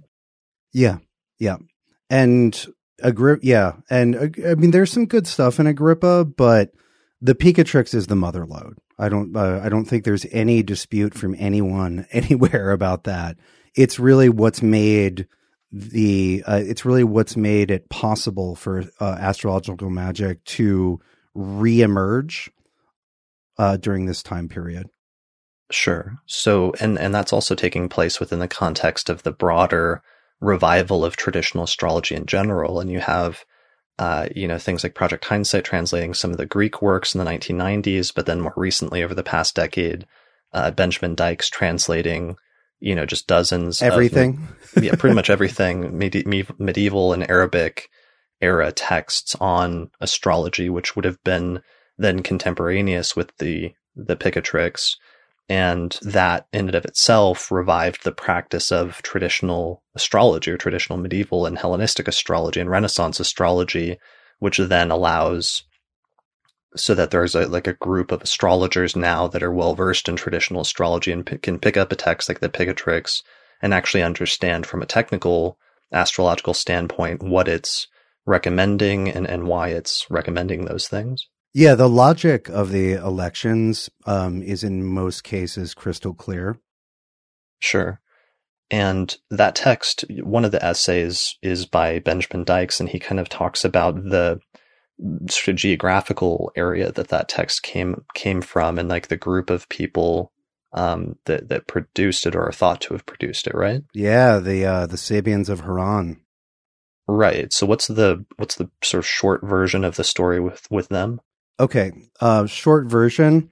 So Haran no longer exists. There are few ruins, but it's it's basically right around what would be the Syrian Turkey border right now. Mm-hmm. And so during the uh, the period of um, the Caliphate period, um, it was just over the border. It was basically just over the border um, from the Byzantine Empire, but it was part of the caliphates, right? Now, there are a couple things that we know. One, we know that the, the people who lived there um, referred to Hermes as their prophet. And then that was, Hermes was syncretized with an Old Testament prophet And so, even though they were not uh, devout Muslims, they were allowed to exist within the caliphate as long as they basically paid the heretic tax, right? Because, you know, it's not like everybody was forced to convert to Islam during that period. It was like, it was Islam was in political power, but then you were allowed to you were allowed to be of a sect that was of an earlier revelation, but from the same current, right? Like the you know the the Jews were recognized as you know basically um, uh, the Jews and the Christians were recognized as having sort of being a legitimate branch of the family tree, just not as good, right? Um, they hadn't heard the latest news. And so, anyway, but so you have the, the Sabians are like, we are Hermeticists. We think Hermes is our prophet. There were a lot of scholars, um, that came over, like basically Platonists who came over during the, um, the purges in the Roman Empire um, when they were getting rid of the the pagans, who then you know who came over and brought Platonic and uh, presumably Greek astrological material to Haran. Um, but what's interesting, what's sort of crucial and fascinating, is that Haran, um, Haran is an ancient, ancient place. Um, it was the uh, of the in the you know old Babylonian structure. That was where the Temple of the Moon was, the Temple of the Moon God, and as far as Mesopotamian pagan survivals, right? Babylonian, which is going to give us this planetary magic flavor already. We know that they were they were openly celebrating the uh, ritual death of Tammuz uh, every year. Um, so there, you know, this is not just um, a place that has some history. You obviously have some Mesopotamian you know, um, pagan survival stuff, which again is explicitly planetary in a lot of cases, mixing with this Platonic Hermetic point of view. And so, of course, right. So, you, of course, that's where the Picatrix comes from. So you have this this ancient ancient city that has this like long tradition stretching back to Mesopotamia, where there's still even later, even once like the Roman Empire is converted to Christianity and uh, astrology and and uh, magic are, are, on the way out or have reached a low point and are being banned. You have this like ancient city where polytheism or some form of polytheism and, and planet worship still exists and and is being practiced and is is fully integrated into the culture and into the society in this really unique way. And they have different like um, sort of buildings set up for each of the planets for for like worship and for ritual purposes. Yeah, I mean it's uh it, it's it's amazing that that just existed. like that sounds utterly fantastic. Um, but that's not that's not like I channeled this information from the Atlanteans. There's lots of scholarly work on this. There's um there's actually a great book on Haran that I think is was it called Temple of the Moon? Right. But uh yeah, so it, the um should we say the point of origination for the Picatrix is as interesting as the Picatrix itself. Sure. So so somehow in that Haran, as you started to say, even when the Roman Empire became extremely hostile towards astrology, some of the the astrologers and some of the philosophers, like for example, after Justinian closed the last remaining pagan philosophical schools, or, or some of the last schools, some of the philosophers and the astrologers fled to Haran and ended up settling there or close by.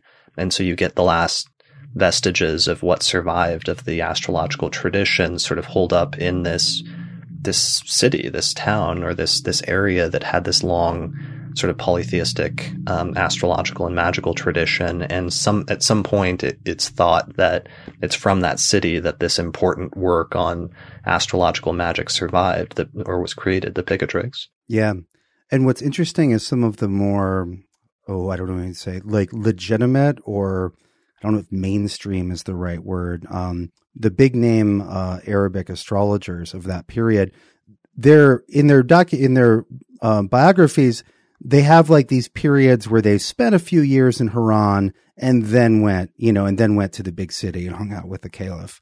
Um, there, there, it's, it was, you know, it was a go-to spot. It was probably, there's probably a little bit of what happens in Haran stays in Haran. Sure. All right. So, um, yeah, there's a lot of interesting like cultural stuff and, and some of the essays discuss that or discuss Haran and its importance as a sort of cultural nexus um, you know, during these periods when the, the Hellenistic tradition and the Roman Empire is on its way out and the medieval Arabic tradition is in its, is ascending. Um, yeah, where, so th- that's the talismanic tradition. I'm trying to think of, of what other major magical applications are sort of relevant here or where we need to go, what we haven't covered so far. I think I'd like to talk about um, Demetra's essay because it it's magic, but it's it's uh, it's a different style. It's not talismanic. It's not uh, necessarily done uh, in the style of a conjuration of a planet with burning incense and all of that. It's the astromedical, right? So Demetra's essay, Demetra George's essay, um, is a translation and discussion of uh, Thessalos of is it Thales or Thales or Thales or uh, yeah, Thessalos of Tralles. Trails. Trails. Something like that. Yeah, whatever. Uh, Thessalos. And in, uh, so Thessalos's work was one of the earliest, um, planet herb magic, basically associating, um, particular plants, um, with planets and signs, and then, um, using the, you know, the, we'd say magical influence of the planets on those plants to create medicines of wondrous power. And so here we have an intersection with um, an almost medical alchemical approach or a spagyric approach. And what's really funny is um, Thessalos gives as sort of the, you know, in his introduction, he's like, listen, so I went down to, he's a Greek guy. He's like, yeah, I went down to, I went down to Egypt to try to get all the secrets as a, you know, as happened constantly during that time. I believe uh, Valens has his own more bitterly toned recounting of going around Egypt trying to get the secrets. Right. Um, and so he's like, yeah, and I found, you know, and I, I found all of the, uh, you know, I got the, I, you know, I was taught this, like which, which herbs with which plants, or excuse me, which herbs with which planets. He's like, and I wrote back home and I was like, I'm going to do miracles. You guys, you know, hold on, hold on to your seats. And he goes back home and it doesn't work. And so then he goes to, um, and then, so, you know, um, well, he goes to the corner to cry, and then he does a pilgrimage to the temple of Asclepius, the god of medicine.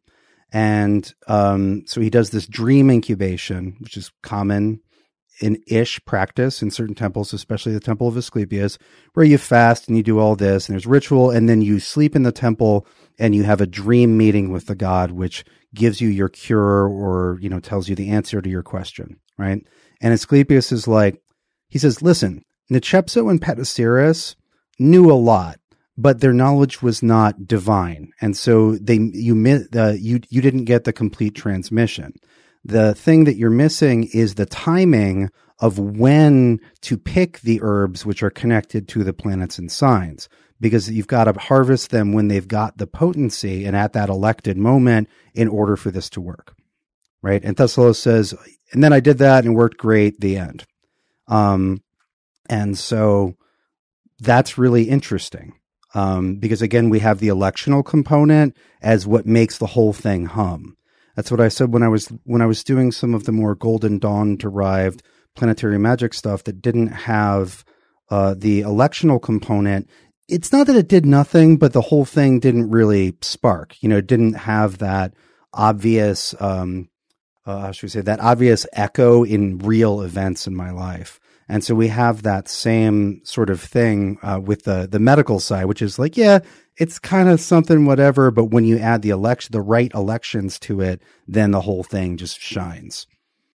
Right. So this is really important in terms of the, you know, another, you know, two fields that were independent fields where you have medicine and then you have magic in the ancient worlds, but where sometimes much more often, obviously, than in modern times, there would be overlap between those traditions. And that's another major area, and another major area that runs through the astrological tradition is the application of astrological magic to um, healing as a process for healing and for medicine in general. Um, and that's, you know, this is one of those early texts that deals with that. And it deals with the topic of what it's called. It's called like the, the hermetic chain of correspondences or something like that. Like I forget what the common term is for that of, you know, associating certain planets with certain stones and certain herbs and certain plants and other things like that in order to create um, sort of sort of lists of associations. Right. Well, I mean, what you're doing with um, a lot of astrological magic, that, that's, you know, the golden chain of being is you're yanking on those chains, right? Like if you're, you know, if for example, you're doing a talismanic thing, you need the metal that corresponds to that planet. You need the stone that corresponds to that planet. You're, you need the words that correspond to that planet. You need the colors. You need the plants in the form of incense, which correspond to that planet. For some of them, you need, you know, pieces of an animal that corresponds to that planet. You need the time, the window of time that corresponds to that planet, right? You're lining everything up. You're making sure all of the links of the chain are there.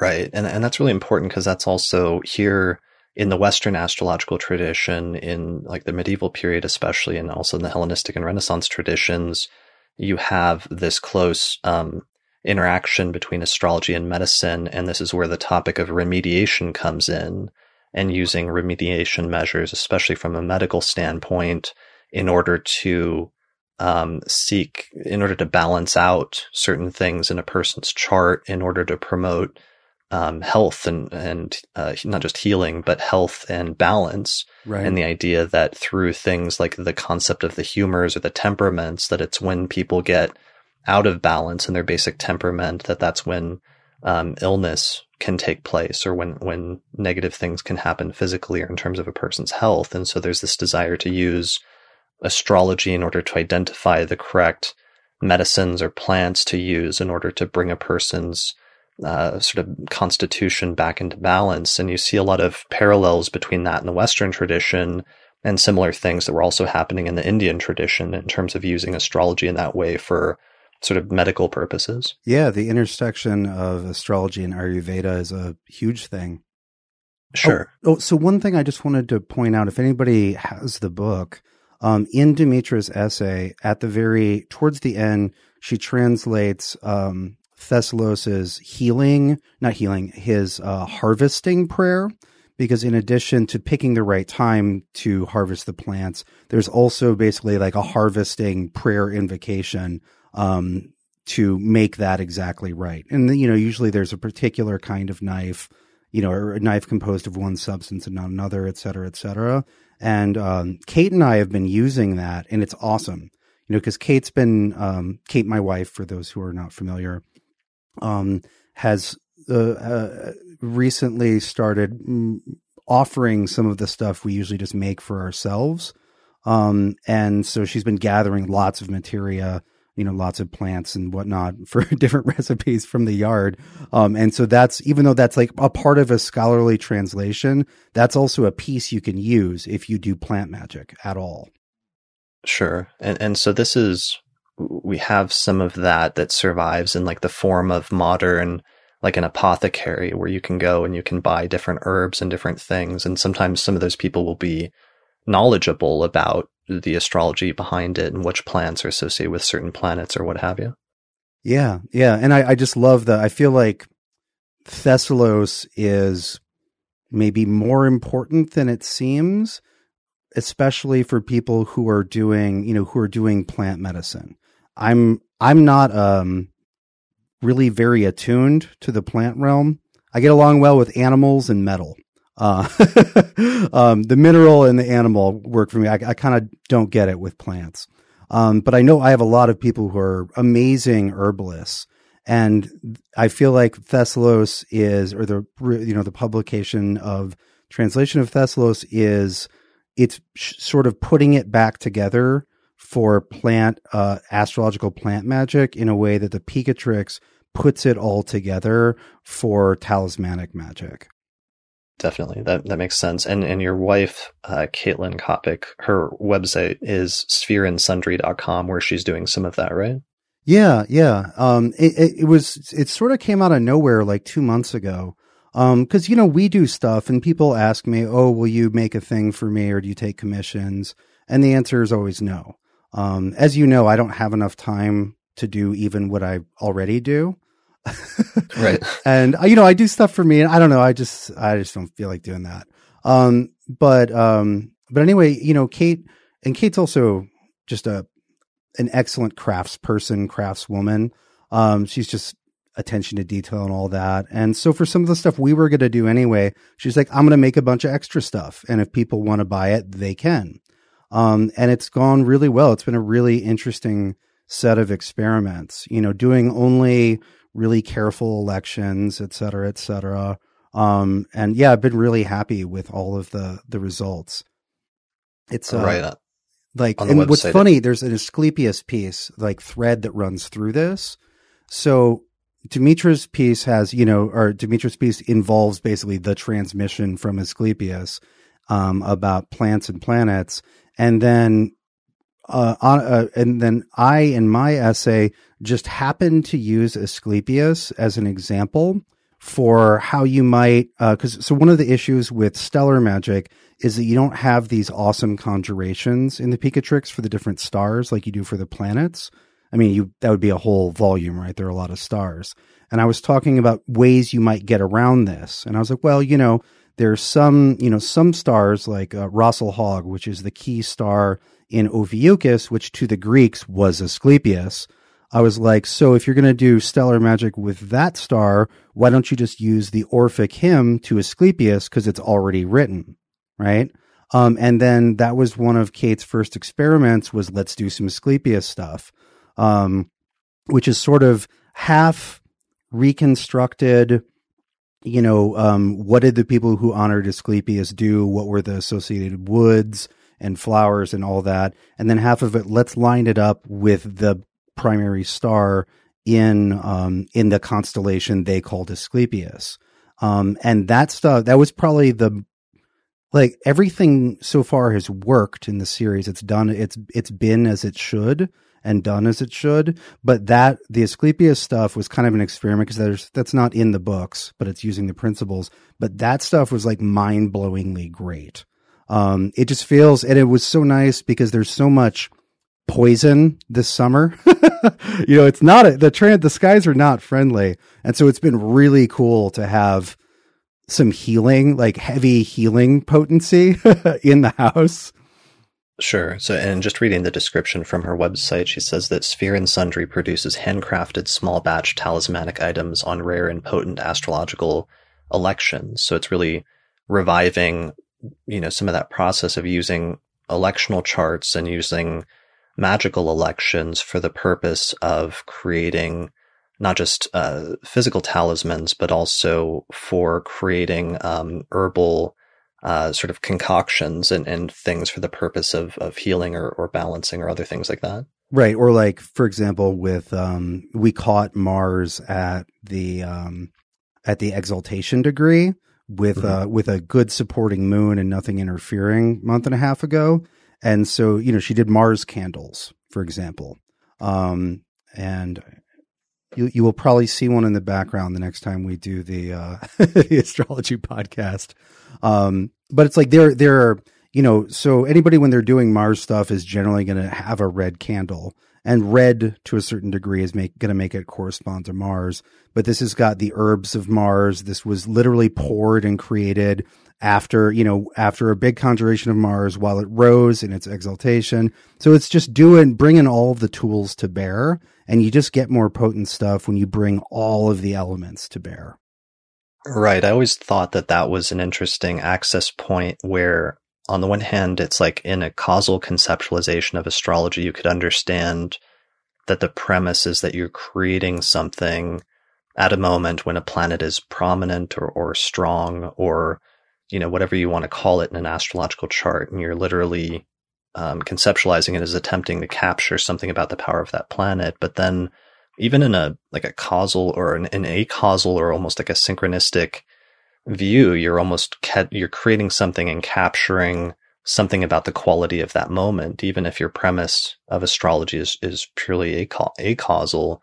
That's almost kind of interesting, or or where you could almost see how that might work in the sense of capturing qualities of time. But one of the things that you're doing in order to ensure that you're capturing one thing rather than another is you're trying to deliberately go out of your way to pick certain materials and in order to use things that invoke a certain planet through the notion that the sort of symbolic I mean I don't know if it's maybe it's not purely symbolic but that the you know, for in your example, you're using the example of like red that you would want to use the color red or, or make whatever it is that you're creating red in order to invoke that specific planet and that there's specific herbs that you would use or other materials or substances that you would use that would also correspond to that planet in order to correctly invoke it and, and capture it in that moment. Yeah. and also, um, uh, well, so yes. And one way of thinking about it is you're giving the, the spirit of that planet of its potency, you're giving it a body, right? So mm. in a sense, you're ensouling an object.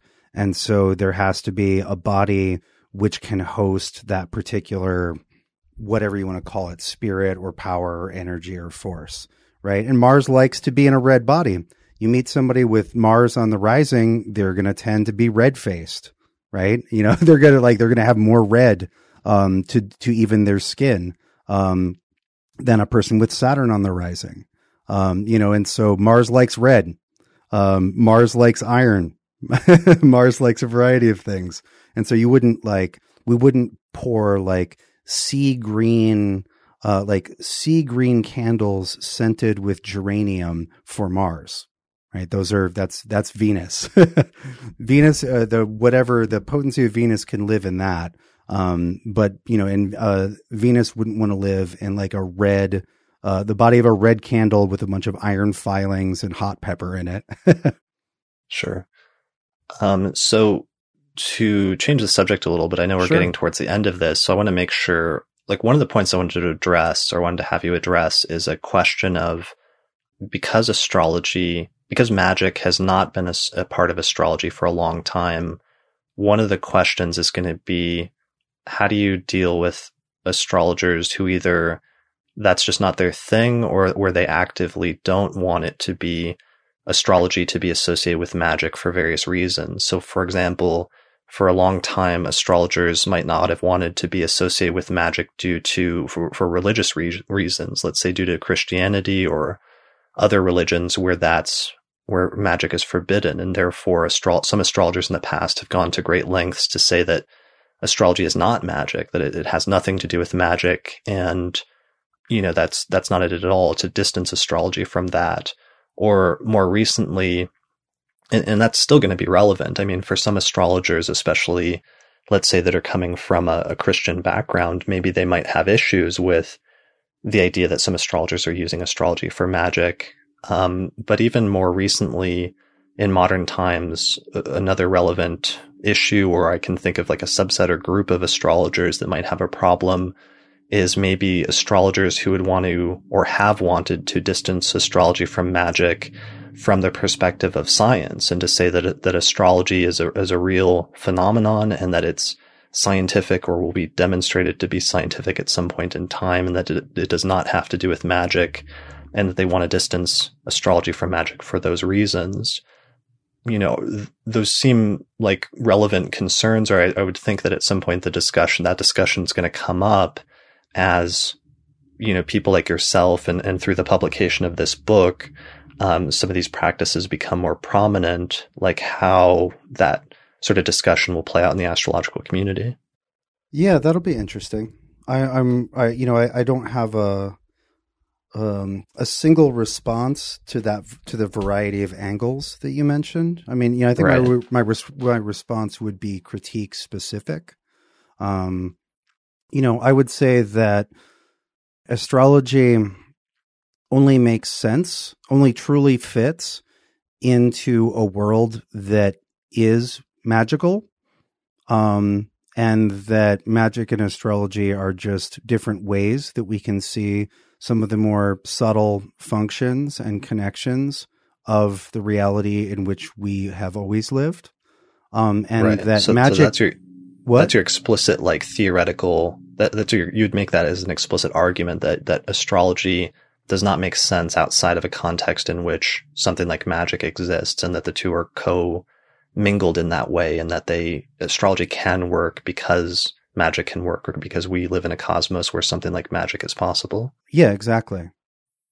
Okay, go ahead. Sorry for interrupting. Oh no, yeah, that that's um and that it's not that astrology fits 100% within a um, a, a, materialist conception of reality, but magic doesn't, um, or vice versa.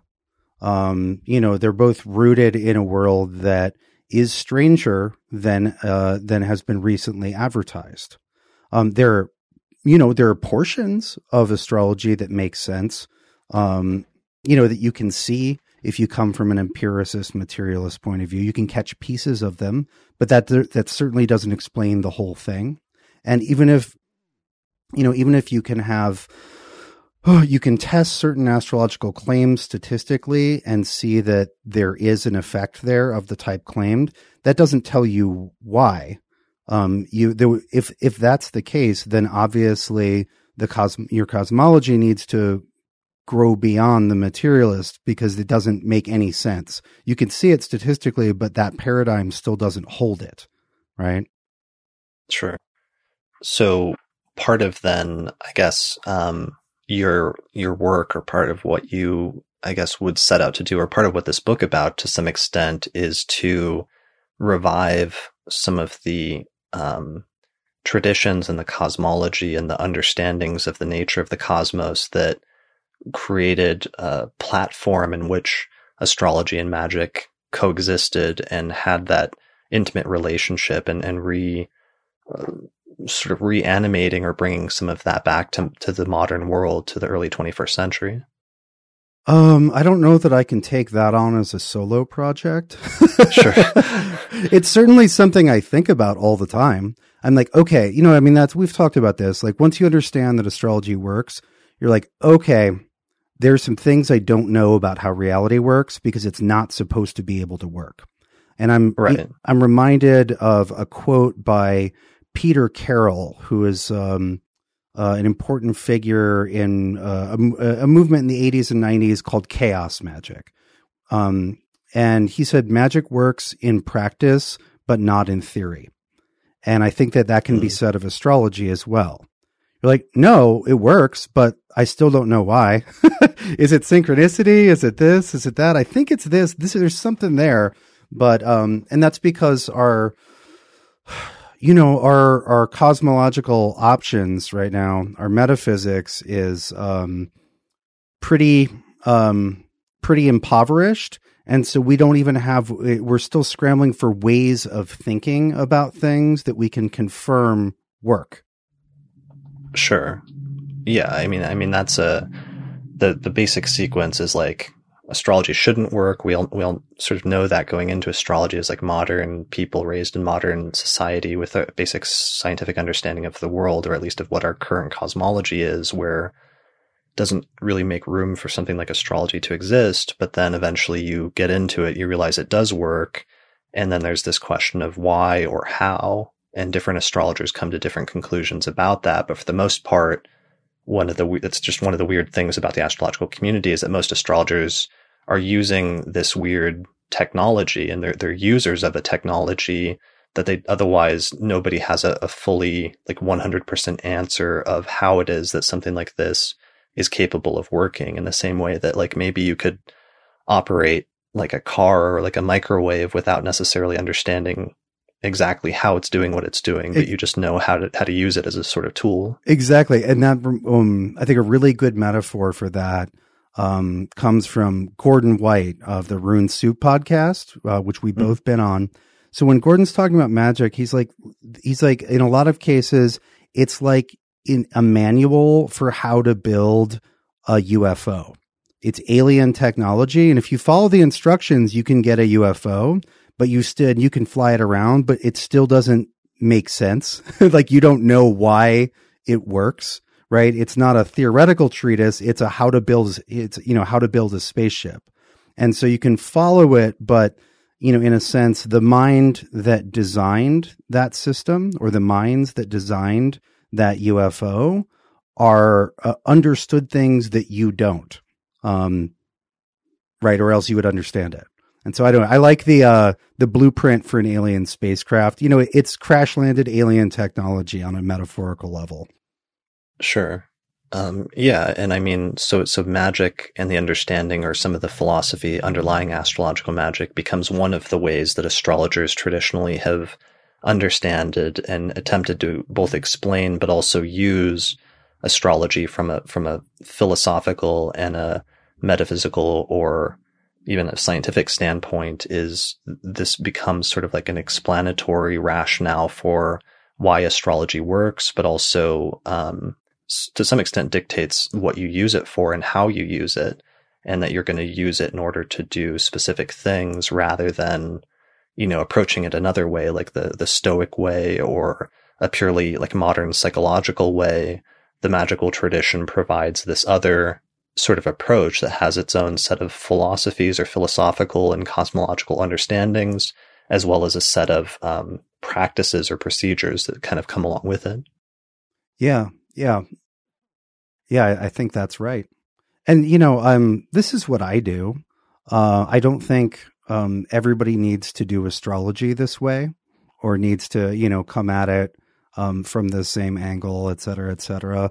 I, you know, again, this is just like what I was doing anyway.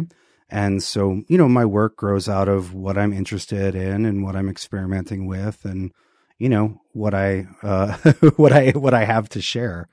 Um, but, you know, this doesn't mean that, you know, uh, magic shouldn't, it shouldn't and can't replace, for example, astrology as a very powerful adjunct to, sh- to psychotherapy. That's a totally different thing with different goals, right? Um, there are, um, yeah, there's a lot, you know, there's a lot of room in astrology. Astrology touches many things, but I, I, it has been important to me to share with people that this is part of what astrology touches. This is part of the larger terrain of astrology. And that if you're interested in this, this is a real thing and a, and a fascinating thing.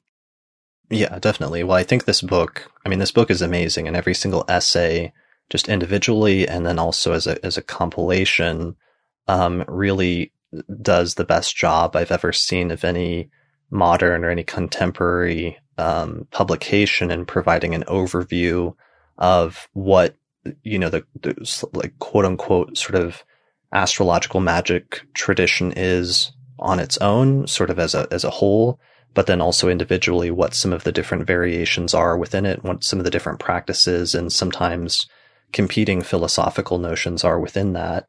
And um, I've never seen anything like that. And it's for that reason that I think this is a landmark publication in the history of astrology, regardless of even if somebody disagreed with, with it or, or, or didn't think that astrology and magic should be um, mixed or that astrology is magic or had a different philosophical approach. I think looking back on this publication, it'll be interesting to see how it influences the astrological tradition going forward. And I suspect that will it will play a major role in terms of some of the ongoing dialogues about what astrology is and what it's capable of. Um, yeah, and and I want to yeah thank you for for putting it together. Well, that's uh that's high praise. I think I might have blushed a little bit there. Yeah, well, I just wanted to say that because even as a spectator who's, as I've said, on the sidelines and mainly just focusing on astrology and not having much background in magic, I can appreciate what this is and what the book represents. And yeah, I'm interested to see where it goes and, and what sort of influence it has on has on the astrological tradition. And I think it will create a nice foundation for everything that proceeds after this point uh, which will be interesting to see. Well, you know, I haven't. It hasn't been out very long, and I haven't and I haven't had very many conversations with people who've really read through everything, and so I look forward to those. You know, um, you know, uh, you're one of the first people who actually read the whole thing, and you know, it has it has feedback about it. So it's really it's really interesting to hear because you know you put together. I mean, you you know, you wrote a book. You put you put together what you have in the way that you think is best and then you put it out there. But and you you know you hope it will have a certain impact and you've designed it so that it will hopefully have a you know do a certain thing. But you never know how people are going to receive and react and what they're going to do with it. Yeah well i was just i mean i have background in so many of the traditions that people were talking about here that it made it really interesting and sort of enthralling for me as a reader because it's not like it's usually in terms of just publications astrology books often tend to be more practical and you don't usually have like deep philosophical or historical or other sort of treatments of topics. So, so a book like this is rare and, and sort of far between where you have these really interesting, deep, sort of profound discussions that are happening, but also some really great academic scholarship. Like there's some articles in here that, that should and probably will be cited, um, in academic treatments of some of these subjects in the future. And to have all that sort of wrapped up in one, one book is, is pretty notable. And it's very much in line with, you know, what I try to do with my book and, and the type of thing that I like and that I love to talk about here on this podcast. So yeah, so that's the reason that we, we talked about it today. And I look forward to seeing some of those discussions about it in the future as well. Yeah. I'm your question about mm, the position that astrological magic will occupy within the larger community and you know um, uh, what possible critiques uh, or you know aversion there might be. That's interesting. I hadn't really thought. Of, I've just been. I'm you know just kind of blown away that not that anybody cares, but you know this has been like a uh, like you said, most astrologers um, don't fancy themselves wizards. And so, um, you know, uh, this is getting a little bit more attention than I thought it would. You know, I thought it was just going to be me and the weirdos in the corner.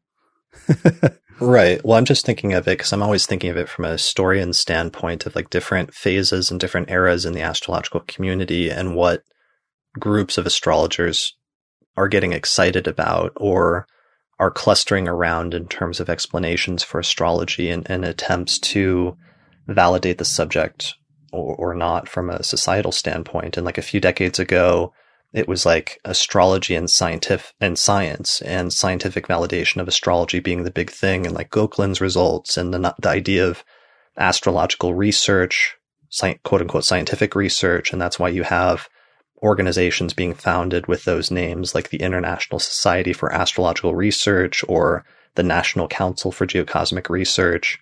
And then you know, something that went on for two or three decades and then it hit a wall by the 1980s and a lot of the energy fell out of that movement. And then all of a sudden there was the rise of horary astrology and um, the Geoffrey Cornelius thing of astrology as divination. And that is a conceptualization of what astrology is or what it's about. And um, also some of the revival of the different traditional forms.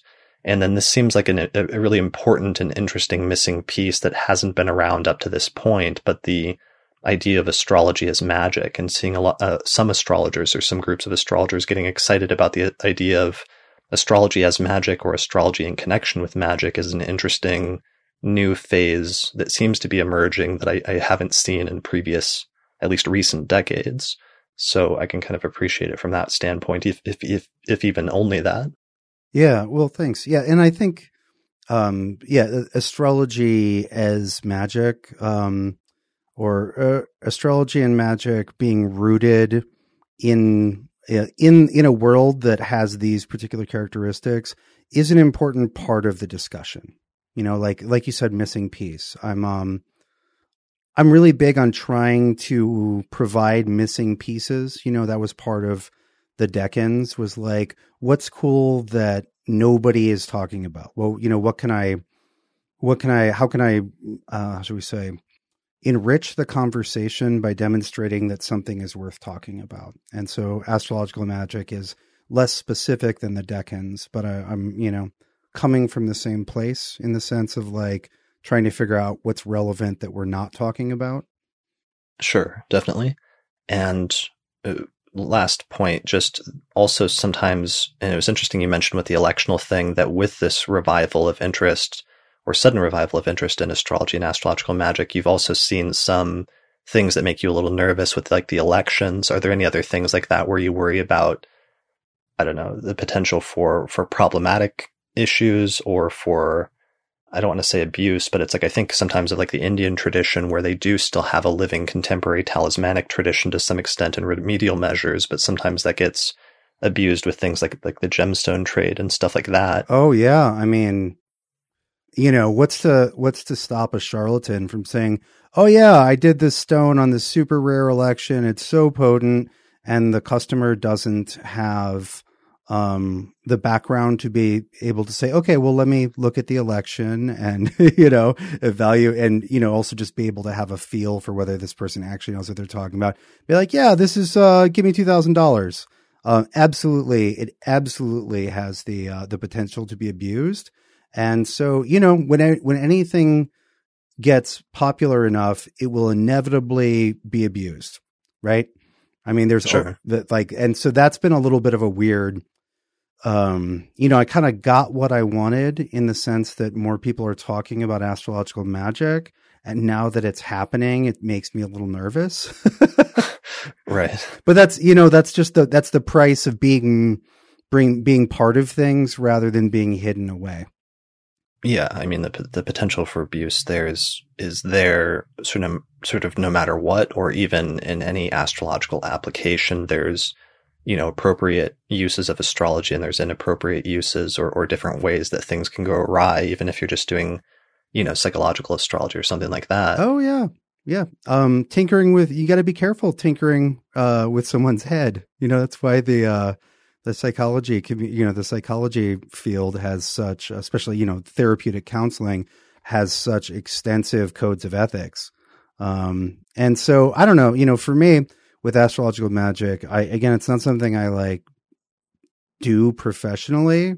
It's something that I just do and I've done for a long time that I think is really interesting, has made my life a lot better. And so I've always, um, you know, the my ethical, um, how should we say, um, I, I I've simply the ethics have been like, am I willing to experiment with my life? Right. the answer has right. very often been yes. Um, but um, you know, it's uh, it's it's getting a little bit bigger in scope. So I don't know. I'll do what I can to try to. I mean, I I I I guess I I've taught two classes on astrological magic, and I try really hard to make sure people are doing it the right way and for the right reasons. But you know, you can't knowledge. Uh, knowledge is a cat which, once it has left the bag, is very difficult to stuff back in. Sure well, it raises, and hope maybe this can be a separate discussion at some point in the future, but um, in the early 2000s, a lot of the astrological organizations were getting together and putting together their, their own codes of ethics. And now, now 20 years later, each of the astrological organizations has their own code of ethics. But one of the issues that came up really quickly in when they started doing that was it became really clear that when an astrologer starts putting together a code of ethics of what's, what's, um, appropriate versus not appropriate, it's often they design it relative to what they understand astrology is and what their personal sort of subjective approach to and beliefs in astrology are. And initially that was designed by some of like the psychological astrologers, but then it immediately ran into conflict with some of the other evolutionary astrologers who had a different philosophy and a different approach and belief about what was appropriate or not appropriate, and therefore what was ethical contact, conduct versus unethical conduct.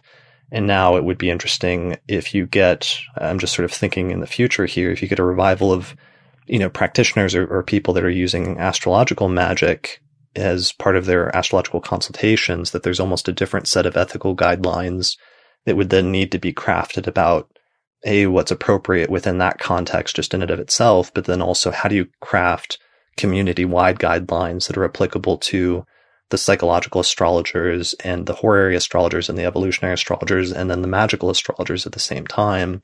And that'll be an interesting question to to discuss at some point in the future.